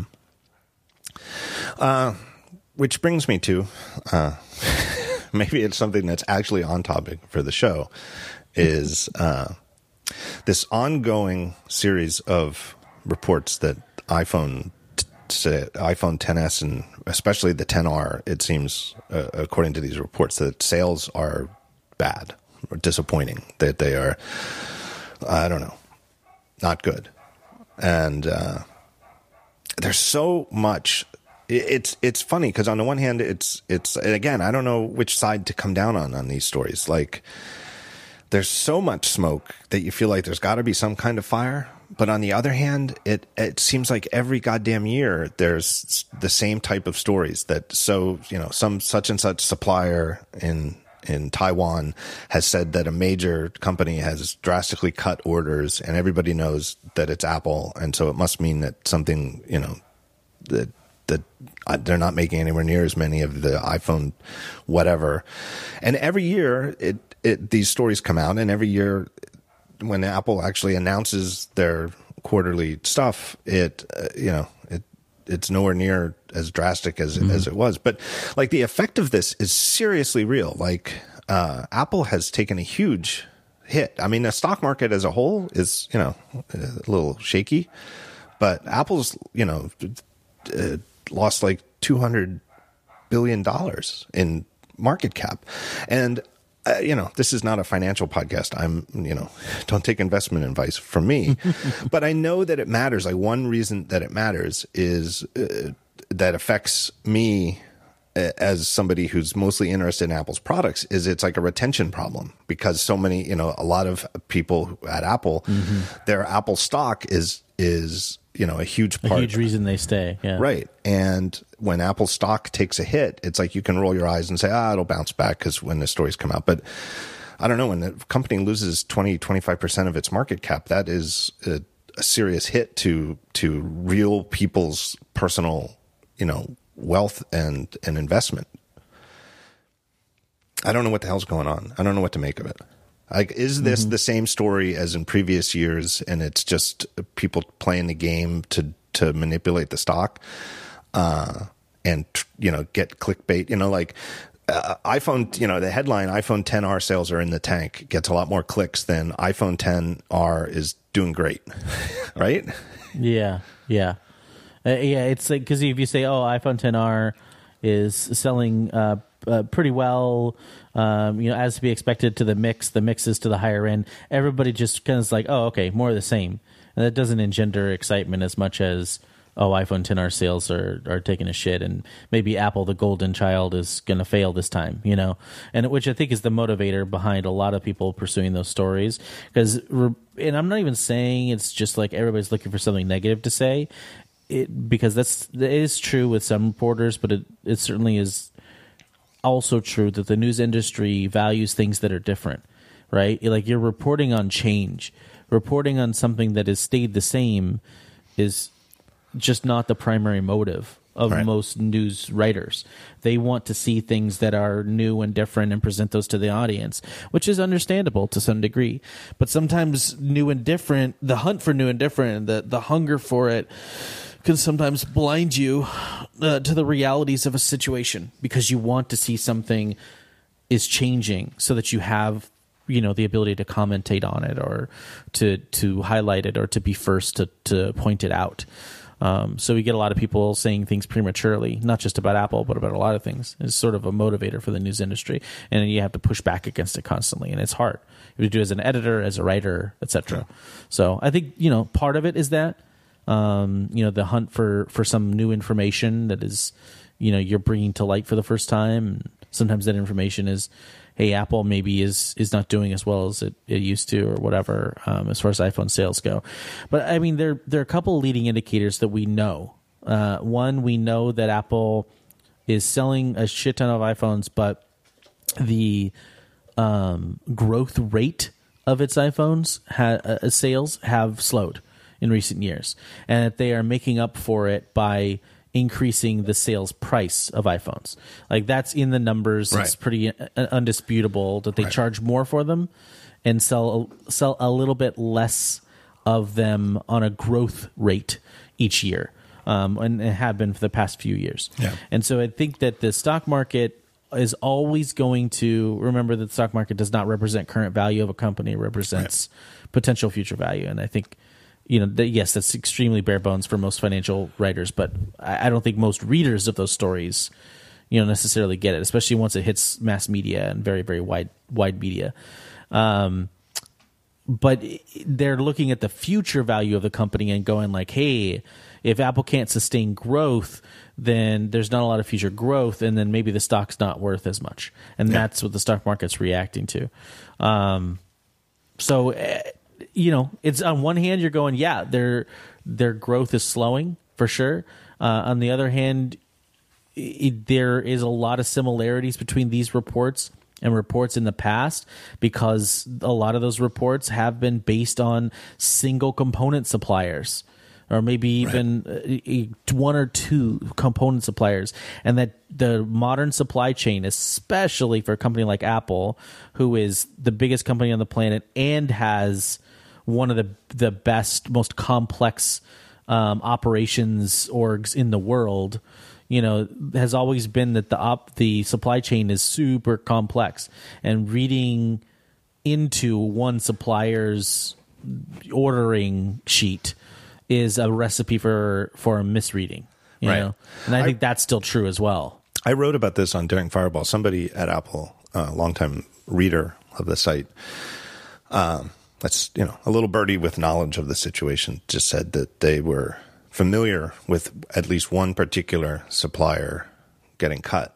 And um, it didn't tell me why. Didn't even, you know, as often is the mm-hmm. case, you know, would give, you know, just a little info. And, you know, you, you have friends like this, you don't ask. You know, if they wanted to tell me what the component was, they would have told me. Um, but that it was, you know, all they all they said was that it had nothing to do with any current phone. It had nothing to do with it, it's something in the future. You know, presumably, mm-hmm. I didn't. They didn't even tell me, you know, like next year's phone. But I presume that that's right. what they meant.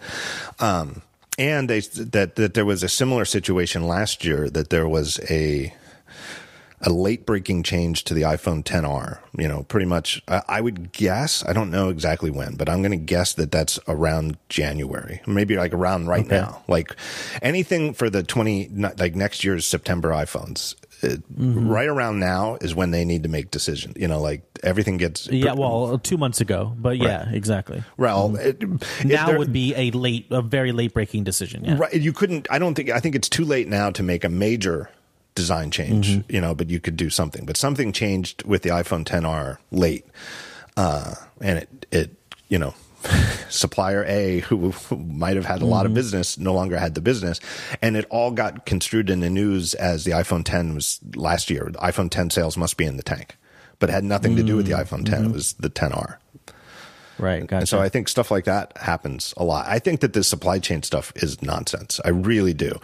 And I often say, like, it's it's it's fine to be skeptical. And I I still am, even with what I'm about to say. I still... You know, I, Apple officially says something, and I try to treat it, always treat it with, you know, some skepticism. You know, don't just mm-hmm. take them at their word.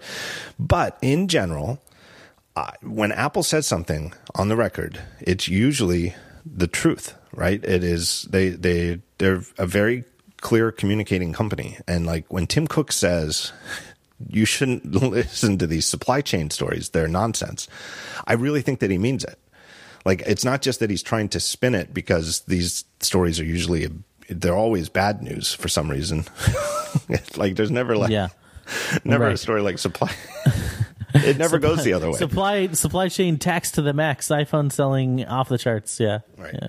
Like somehow. Was, you know, some, it used to be, remember, when the iPhone was on the rise right. and like, there's something new here, you know, like this is fresh. It was always about how many more units the iPhone was going to sell. You know, but it, you know, things get old, things get uh, boring, or whatever you want to call it. Right. It, it, so I, the supply chain stuff, uh, I don't, I don't go for it. But I think it's absolutely true what you said a couple of minutes ago. Like the growth in iPhone units is over. Like the market is saturated. Like mm-hmm. there, you know, we've seen peak. And the, and the thing is, they're, they're, that's coupled with failures in markets where they had an opportunity. So it's not just that, yes, the our market is saturated. That is absolutely true. But it's also that markets like India, yeah. where they had enormous opportunity, um, unfortunately, they, they failed to capitalize on the opportunities. And they had a, um, you know, they had a sort of misunderstanding of the market there, and you know, aren't able to like capture it as well as they thought they they would, um and that that I think kneecapped maybe some potential growth that they thought they had in yeah. the in the in hand, you know.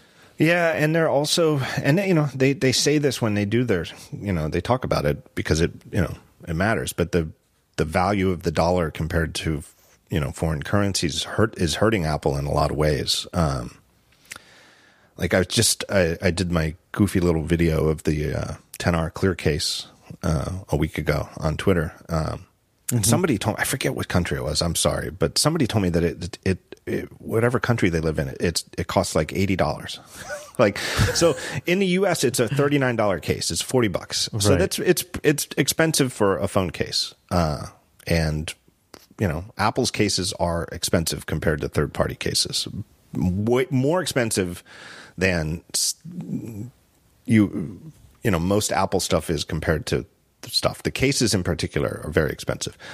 Um, but that's forty dollars, like eighty dollars. That's kind of nutty. You know, like I'm of the opinion that if you're going to use a case on a thousand dollar phone, forty dollars actually isn't too much. And if it's actually a better case, and I would argue Apple's cases are superior. Like I, I particularly think their leather cases are excellent. Um, mm-hmm. uh, you know, if I had to use a case all the time, I would definitely use an Apple leather case. I think it's, you know, best feeling, best fitting, uh, you know, everything you'd want in a case, in my opinion, worth a premium for a thousand dollar device.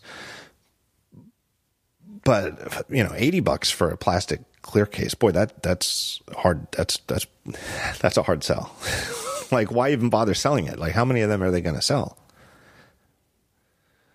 I, I yeah, I don't know. I mean, and I don't know whether that's an import thing or you know where they made them and how they're importing importing them or whatever the case may be. But yeah, that's that's too expensive. I mean, frankly, the plastic case, I found it to be nice, um, but it the cardinal sin that it commits, as, and I don't want to separate this from any other of these kinds of cases because they all do it, is that the buttons are hard to press. And yeah. I'm it's a done it's a done deal for me at that yeah. point. And I know why. You know, it's obviously it's flexible T P U sides and yeah. you know, they can only make it so flexible until the button probably gets unreliable or flimsy or it tears out or whatever, you know, the little little button mold. Yeah. But once a button becomes hard to press, that case is dead to me. Yeah. And like that's what I like about their leather ones. They their first leather ones had this solid button. Yeah. You know, like it was just like a bump essentially that you could shove on and it would press the button underneath. And the newer cases have this nicely, you know, kind of uh, debossed little arrangement where there's a it's more flexible in that little hole, and so when you press it, it's like a nice snap. You can feel the button underneath, right? And like that's high, you know, absolutely, you could tell that this they've been making this case for a while, and I've iterated on it, you know, from the first ones, and uh, certainly better now. But the plastic one for me, when you press on it, the buttons, it's it's just too hard, and it doesn't doesn't make sense to me. But you look at that in the, in the context of all the other plastic cases out there, and I go, yeah, this may not yellow as much. It certainly has less seams than most of the plastic cases.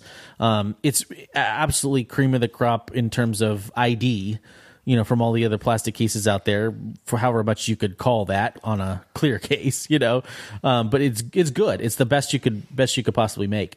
But then you look at it and you go like, okay, well, you know, if you can't sell it for the same price all over the world, then, you know, who could, you know, if not Apple, then who could? Yeah. I don't know. I, I, I, I Apple sent me the clear. Did they send you one? Uh, yeah, they sent me one. Yeah. So I didn't pay for the Apple one and I, you know, but I did buy a bunch of others, um, that people, you know, on Twitter were saying, well, I don't see, you know, why would I spend forty dollars for this? Where the Spigen has one for eleven mm-hmm. bucks. So I bought the Spigen and I, I had the, the one from this company I mentioned on a couple episodes ago, Total Lee, which is such mm-hmm. a crazy, stupid name, but they're very, they're, they're like the wire cutters, like top rated, uh, nice. Budget case maker. The Total Lee one and the Spigen one are very, very similar. They're much more rubbery than Apple's. They're, mm-hmm. they're uh-huh. sort of a softer rubbery type thing. The Spigen one is crazy though. It it they it's a clear case, and they've printed their logo on the one side. They've printed in small print on the other side, like right. on, on the side underneath the volume buttons. They've printed in in Myriad, so that's Apple's old font. They've printed like uh-huh. designed designed by Spigen in California, manufactured in China or wherever. And then up on the top, the craziest part is they it. it It has a thing that says, uh, like, air gap protection. And then there's, like, an arrow pointing to the corner of the case. This is printed on the actual case. Now, it, it's just a marketing phrase, printed on the case. It It's not printed, like, in black ink. It is, I guess it's just embossed or something. Like, it, sure, you like have to, a frosted you have, ink or something? Yeah, you have to look for it to see it. Like, at a glance, oh, okay. if gotcha. I had this case, you wouldn't see that, you know, you would think it was just a clear case. You wouldn't think there's a logo uh-huh. and there's small print and this, you know, crazy thing telling me that the corners have a an air gap trademark, you know, right. protection. But I notice it, and it's supposed to be a clear case, right? Like, why would you print anything on it? It would drive me insane using that on my phone. Mm-hmm. Yeah, and, and I think that that willingness to be chill about that stuff is certainly, you know, has been an Apple trademark for a while in, in their design, but yeah. it really does not, by its nature, it doesn't jump out at you until you use some other product that is by definition not chill about it. Yeah. And you're like, wow, okay, I get it. Like, you know, this is your brand, but really, do I need all this? You know? And, and what makes it even worse is like, Apple has more of an excuse than anybody else to plaster Apple logos all over everything. Right. Because the Apple logo represents, you know, some sort of high-end product and, you know, well-designed. Like, it has a lot of implications, right? Whereas, you know, I don't think anybody's going to be like, oh, my God, is that a Spigen? Holy right. crap, you know, oh, my, oh, goodness right. gracious. You, oh, you sprung for the Spigen? Man, right. you must be doing well. You know, and I think that, I think that there's a, you know, there's a disconnect there, right. and, it, and it's certainly hard to appreciate it until you're faced with it, right. where you're like, oh, thanks for not putting your shite all over everything, Apple, you know? Right. yeah. Uh, there's, you know, I, it, it would be, it would be so tragic. Like if, you know, this generation, you know, like twenty years from now and, and, you know, Phil Schiller's retired and, and, you know, new people are coming up the ranks at Apple and they start making everything with six Apple logos everywhere. Yeah. There is this... There is this design trend in sneakers right now that is, you know, it's basically called overbranding or, mm. or, or overbranded. And, you know, it is what it is, right? It is what exactly what it sounds like, where like a Nike shoe will have like six Nike logos on it, you know, or, or a, you know, a sweatshirt may have a repeating pattern of Nike logos across its face and back, um, you know, because it's, it's sort of people love the brand and want to want to rep the brand, and the brand itself has transcended whatever it used to be, like a uh, orientation logo to show you that, yes, you're buying a Nike thing, like a stamp of officiality, you know, of some sort. It's transcended all of that and it's become its own pop art almost, you know, and you could absolutely see like a point where you have like, you could have like a MacBook with like a, you know, an Apple print across it, like just the apples in repeating pattern across the face of it or whatever. It's like a special edition. Um, I hope they don't go that way. Uh, I, I'd certainly, I think it's fun sometimes in a sweatshirt. I would want it on a piece of electronics, but it, it is, I, I'm surprised that we haven't seen more of that kind of stuff, yeah. at least from their accessories. Because, you know, Apple does like to hire designers to play with their accessories and to make interesting things. So right. I'm surprised we haven't seen like an over-branded Apple, you know, kind of case or, you know, iPad case and stuff like that. Yeah. And I could sort of see that, you know, it, it they probably could make it work. Like some, you know, like the way that like Louis Vuitton sells stuff with that L V, the L V That's logo right. in a re, in a repeating yeah. pattern. Like you, I could see like an Apple Watch strap that that mm-hmm. has like, you know, a repeating pattern of Apple logos. Like there's ways that it could be done well, but I don't know. Spike, but it, just as easily there could, yeah, exactly. Spike it, spike it, spike it. Uh, just as easily it could be gauche, you know. And, and it's um, a clear case. That's why you probably don't do it. It's supposed to be invisible. Like, yeah. why would you print yeah. stuff on it? Yeah, exactly. When, well, like, look, I don't want to like wax rhapsodic about this case any longer than we have to, but right. and, and as I said, I already am. I'm off the market for this case because of the buttons. Like, I can't right. use it because of that, right? Yeah. But the, um. the fact that they are showing restraint is nice. You just have to say, look, it, it, this is the only company on earth that's going to be like, no branding means no branding.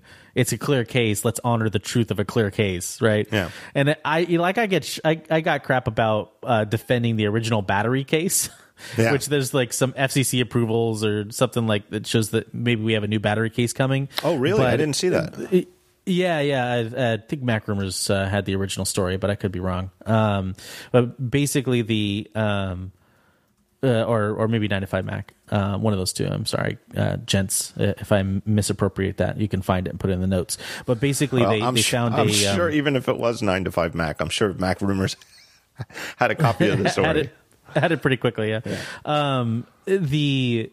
The original case, you know, that battery case, obviously the, the quote unquote controversy over it was that it had this big lump on the back, you know, yeah. um, that the battery, basically they just wrapped the, the plastic of the case itself right around the battery, and the battery showed through the case, and everybody thought, oh my God, how hideous and all this stuff. And me, on the other hand, I'm like, well, I mean, it's a battery case and the case shows the battery. And it's that's pretty honest as far as I'm concerned. There's not, because in most of those cases, there's actually a lot of air in there because they sort of create a smooth transition between the battery and the back of the phone. Yeah. And so they have to create this big bulbous sort of enclosure, right, around it so that it doesn't have that lump, right? Whereas on the other hand, Apple's like, well, why all this extra plastic and air to add extra bulk to it? Why don't we just, you know, put the bare minimum of plastic on this necessary to cover it and to make it a case, and that's it, and we're done. And I actually appreciated that. I thought that was clever, and I I did not have a problem with it, even though everybody else did, yeah. pretty much on the planet. I was hated with, the sheep of that case. I was with you. Uh, I'm also of of the mind that I don't think that the way you charge the Mighty Mouse is ridiculous. Like, I'm okay with the lightning port underneath because you but, only need to plug it in for a couple of minutes, and it gets a charge for months. And if they put it where everybody thinks it should go, so that, you know, it would plug in the top, it would it, you'd have to design a totally different mouse. There's no there is no room for a port given the design of that mouse. Well, John, you're on your own with the Mighty Mouse, but I appreciate you making the argument. I, I'm just saying, I'm not, I, you know. So no, I, I don't, I don't, I don't have one, so right. I haven't like had to use it or experience well, it. That's so it. I can I, make no value judgment. I have on one that came with my iMac years ago, and I've, you mm-hmm. know, I don't know, it's just sitting on a shelf somewhere. So maybe, maybe right. I shouldn't speak to it because I don't use it. But anyway, yeah, I was fine yeah, with the battery know, case too. The other thing with the battery case design was, um, it wasn't just a truthfulness. Like, here's the battery. It was also by putting it in, by centering it, it. It meant there was no battery covering the antennas at the top or bottom, and that's a huge problem right. with these battery cases because the all the the the, okay. the materials. Okay. I never a, put two and two together there. That makes a lot of sense. The materials in a battery are not good for uh, cell phone reception or a- any antenna reception. I don't know, you know, probably all of them, Bluetooth, Wi-Fi, everything. Um, and so mm-hmm. that that if you think about that, that that the where the battery hump was. It's away from the top and bottom, and that's why. And apparently that's yeah. and, and you know they you know all to, a battery case to, for a battery case to work, it has to be. Well, I guess it doesn't have to. Somebody could obviously t- t- just make some crazy uncertified lightning connector and use it, mm-hmm. but because it has to have a lightning connector, um, it has to be M F I certified. And apparently, you know, the, there's this whole. Uh, Actually, we could talk about the cables, but the um, this whole M F I thing is fascinating. But nobody really like Neelay Patel has said that, you know, The Verge has been trying to get the story for like over a year, and they just they they're coming up empty because nobody will talk about it because of the the terms of the agreement, you know. And there's it's like you become an M F I license licensee, and you you're subject to like. Big fines. I mean, I, like ten million dollars fines or something if you, you know, like get talk talk about the confidential nature of the agreement. So nobody talks about it. Um, so it's a very secretive world, which in turn, you know, and, you know, you're in the business too. It it makes you think, well, that's a good story, right? Like, right. You, yeah, it does. You mm-hmm. hear this is secretive and and there's all sorts of crazy rules, and instantly, you know, your light bulb goes on. You think, I would like to have that story. Mm-hmm. Who can I get mm-hmm. to talk about? Um, but apparently with battery cases in particular, you know, part of it is just Apple being Apple, but part of it too is that they, you know, they don't want you to, they don't want, they're not going to certify a case if you put your iPhone in the case and all of a sudden it, it gets bad cell phone reception. Because who are, who are people going to blame? They're going to blame Apple. Right, people aren't going to think, and it's natural, right? Mm, you would think, mm-hmm. you know, uh, you know, Brand X. Let's just say, you know, uh, you know, or let's just say like Mophie. I don't know. I mean, Mophie makes cases, but but they're a well-known brand. Uh, their cases are fairly premium priced, so you would think, you know, it, well, this isn't going to, you know, make my cell phone not get good Wi-Fi, right? Mm-hmm, but if you're mm-hmm. so you would it just you would just think like all of a sudden if everything, you know, your cell phone is slow and you start missing phone calls or phone calls drop or whatever, you wouldn't think to blame the case. You would just think it's a problem with your phone. Right. But that's why there's so few there are there just aren't many battery cases, you know. And well, there's there was none for the ten. Right. Right? Right. Um and Mophie's just and came it, out. But that's for the yeah, iPhone right. ten. I, I, mm-hmm. I don't think it's certified for the ten S, even though mm-hmm. the ten S is almost the same size. It just has like a slightly different camera bump. Well, and the antennas are different. Yeah. Too. So right. I don't know if that makes any difference. You right. know? Um, yeah, the M F I thing is strange. I mean, it's certainly... I, I've heard very much the same, you know, very draconian terms, and they like to keep it secret and all of that stuff, and, and everybody's reluctant to talk about it. They certainly have been reluctant with me as well. Um, but I have been able to talk to some of them. I think when it when it comes to a real pain point, they're willing to talk because right. they view the press as a as a crowbar of sorts, right. you know. Um, I just I don't think that, that that this scenario is necessarily a big pain point for them. It's just sort of, you know, the cost of doing business and what they expect. You know, I don't, I don't think any of them are, are really worrying about these things like, like we as consumers may do, because to them it's money, and so they're making money and they don't really care. Um, the last time I was able to shake anything loose out of that whole sort of cabal of manufacturers was when the home stuff started transitioning to, uh, you know, kind of a more secure chip. Hmm. Um, you know, they, they were sort of willing to talk about it to a degree because there was some pain there because they had to ch- switch to a hardware solution um, that was more specific, and it caused delays. And they were uh, essentially the all the manufacturers were getting blamed for the delays, when in reality it's like Apple's like, hey, you got to do this thing. It's harder. It's better for security. It'll be better for customers. And they were, they were right, you know, in, in the end, of course, but it still caused them a lot of grief and a lot of sort of customer blowback and, and bad publicity or whatever. So people were more willing to kind of talk to me and say, look, here's what happened. You know, Apple says this new home system, you know, has to have, you have to have this hardware chip, has to have hardware protection, has to have this strong kind of like essentially two-factor, you know, authentication that says that I'm a, I'm the owner of this hardware device, and, you know, all of that, which makes it better than most of the the smart home stuff out there, and harder to to kind of circumvent. You know, get, you know, Apple nanny cams or, or M F I right. nanny cams that are easy for people to snoop on, you know, right. by extension of all of this. But I, I certainly think that there is an opportunity. There was an opportunity them for them there to be like, we need people to know this is Apple, you know, causing this delay and not right. us. So when it comes to that, so that's what you need to do. If you really want them to talk, you need to find the pain and right. leverage the pain. I mean, I'm just speaking as a, as a reporter here. This is, this is the way you do it. You know, you go, what's your pain point? You know, do you want to talk about it? You know, let's let's discuss it. What's the issue?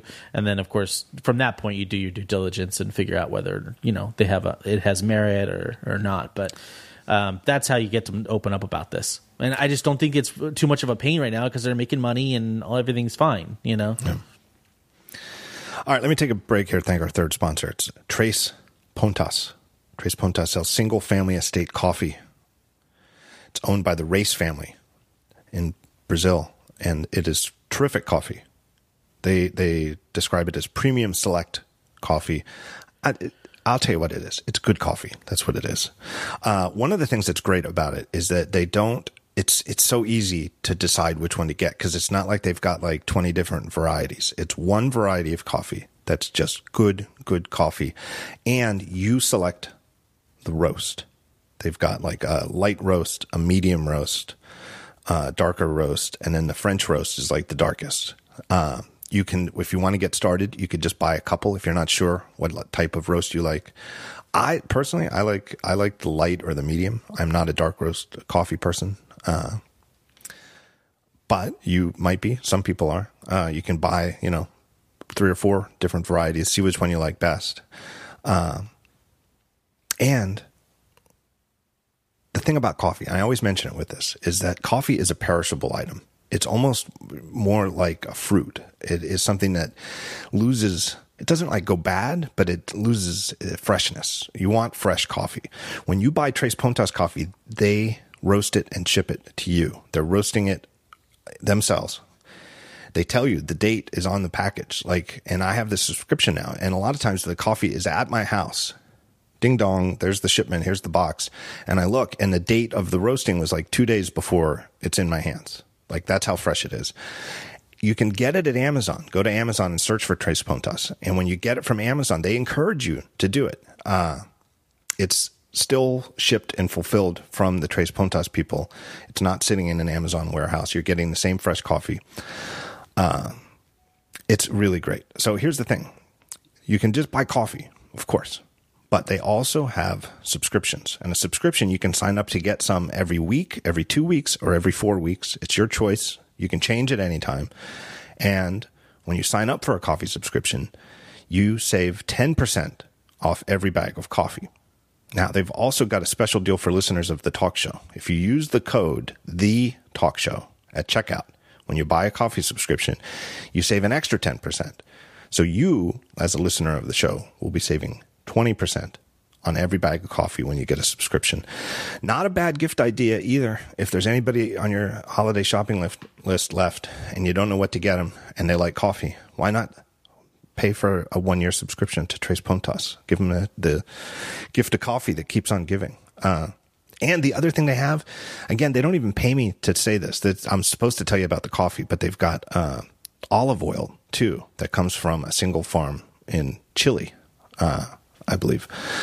And it's good. They sent me this olive oil. It's really good olive oil. Uh, so you think, well, what? That's weird. Why would somebody sell coffee? Why would they sell olive oil too? It seems like a weird pairing. That's sort of what the Tres Pontas brand is, is they're just sort of going around the world to find like single family farms that grow really good gourmet products. And then they bring them to the United States. That's, you know, and around the world, that's what they're doing. So it's, it's not really, you know, I, I've never heard of a company that sells olive oil and coffee before, but it makes sense when you think about it that way. So my thanks to them. Go to tres pontas dot com and remember that code, The Talk Show, and you'll everybody gets free shipping in the U S A, whether you go to Amazon or if you go to the Tres Pontas website. tres pontas dot com slash coffee if you just want to start at the coffees.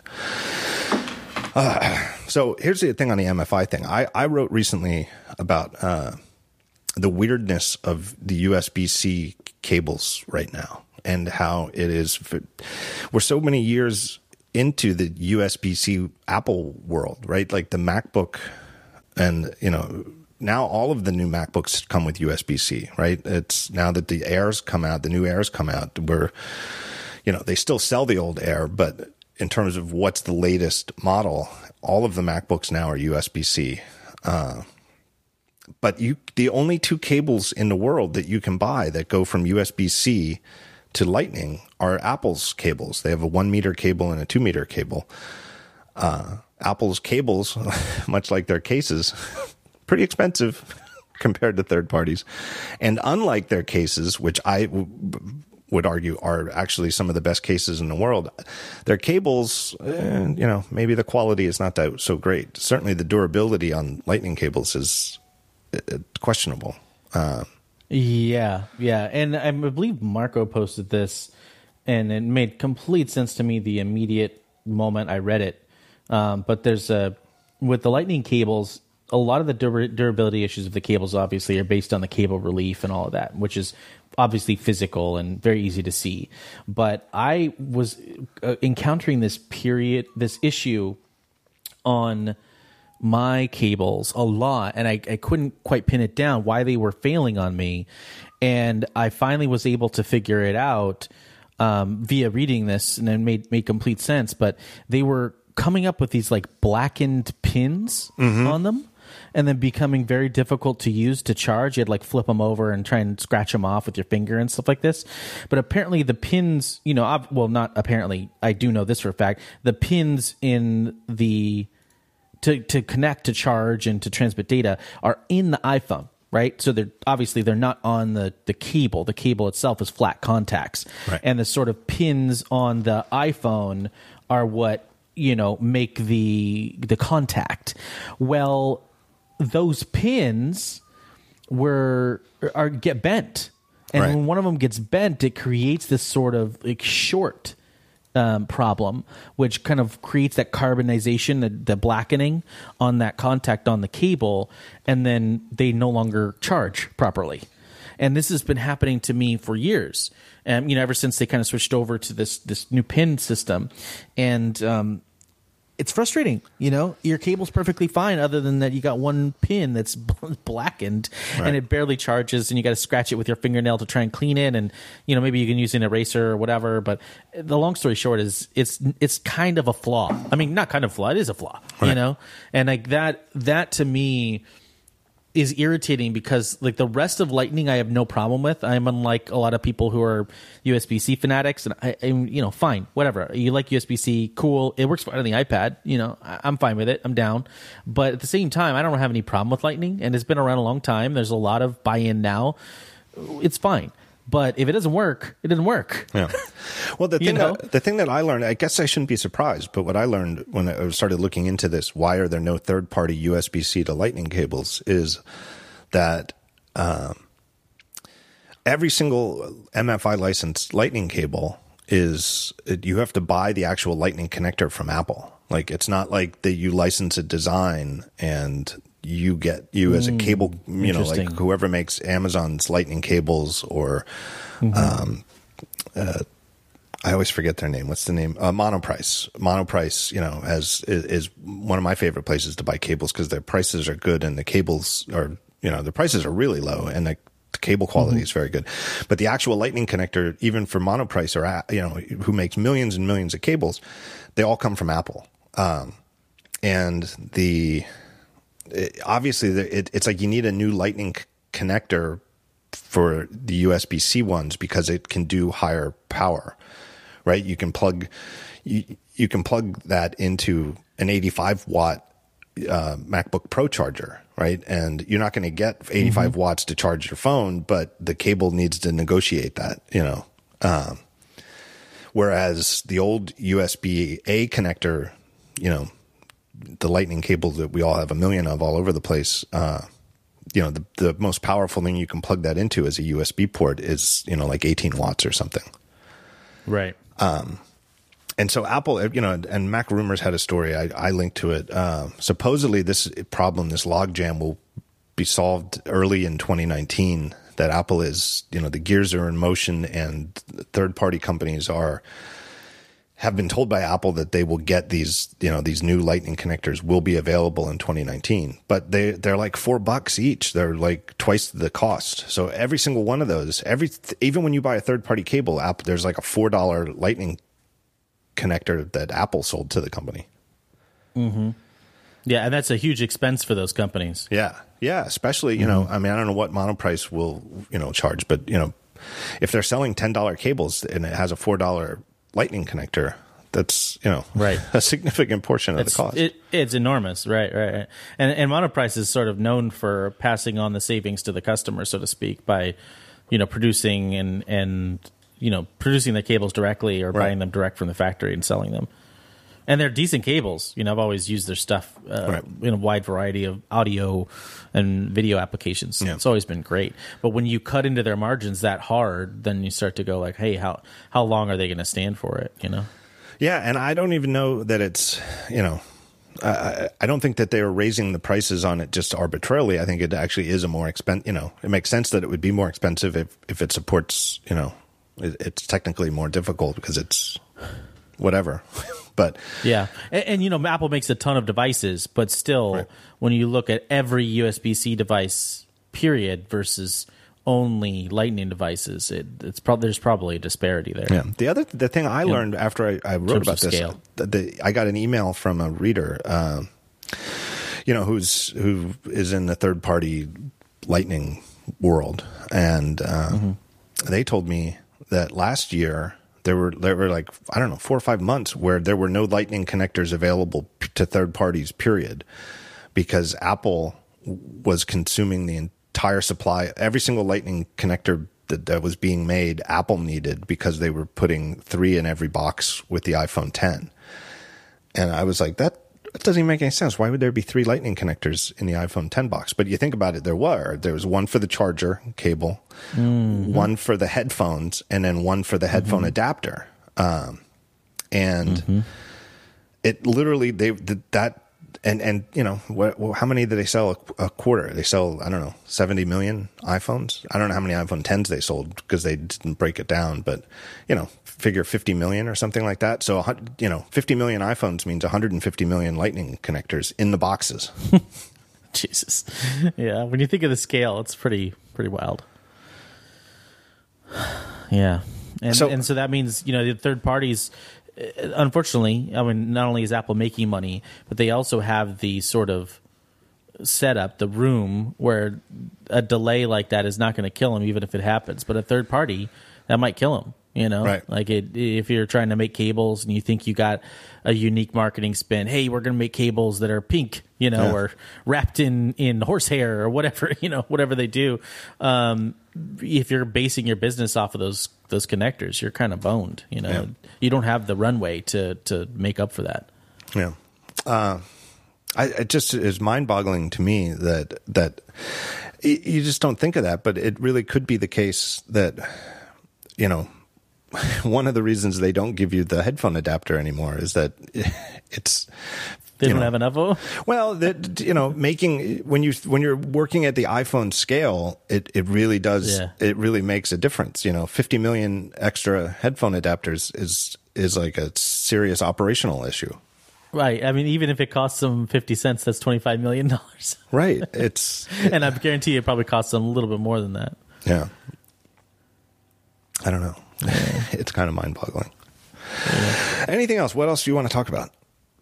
I can't. I can't think of anything burning at the moment. The only other thing I, I just want to touch on briefly is mm-hmm. uh, the the the MacBook Air, the new MacBook mm-hmm. Air, and is it is it a?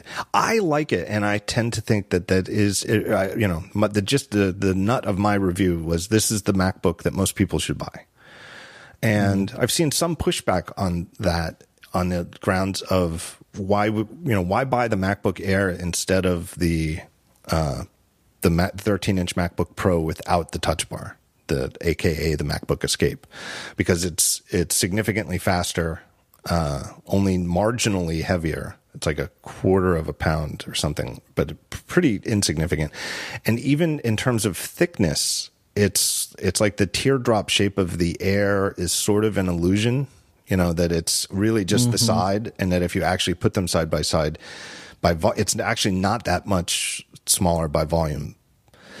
And I don't know why I feel nah. I still I still like the Air. I don't know why that is. I'm curious what your mm-hmm. thought is. You know, a month now. You know, now that it's been out for a while and it's not new, where your thoughts have settled on the MacBook Air versus the yeah.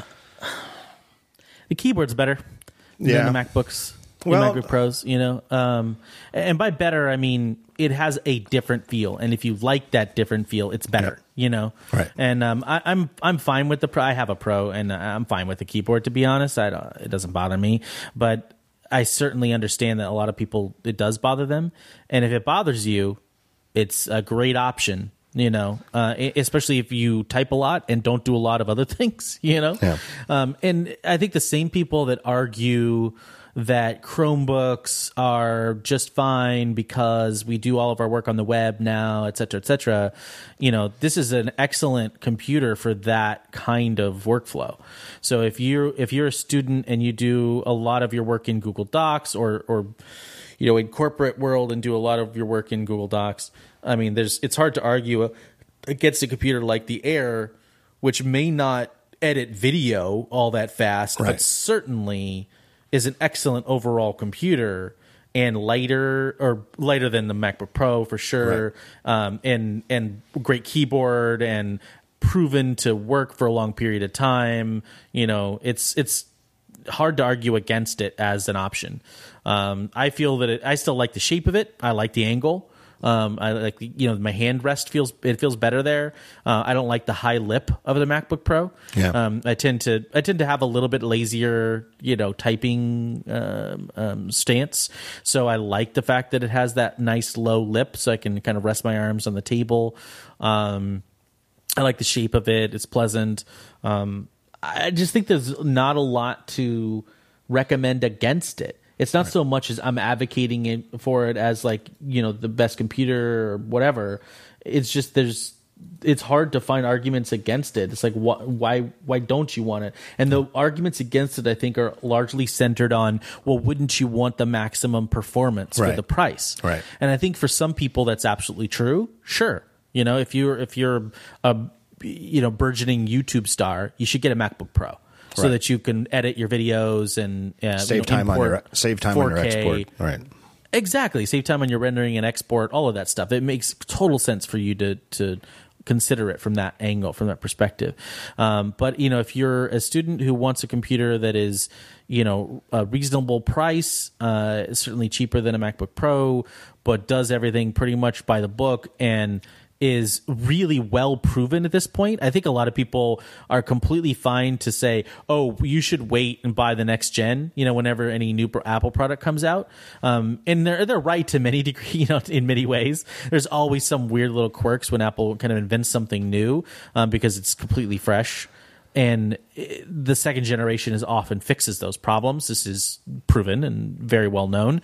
Uh, well, you really can't get much more nailed down than this. All right. You know, if you if you want to talk about reliable and lack of fuss and probably not a lot of weird uh, manufacturing quirks or any issues, this is an extremely proven design and platform.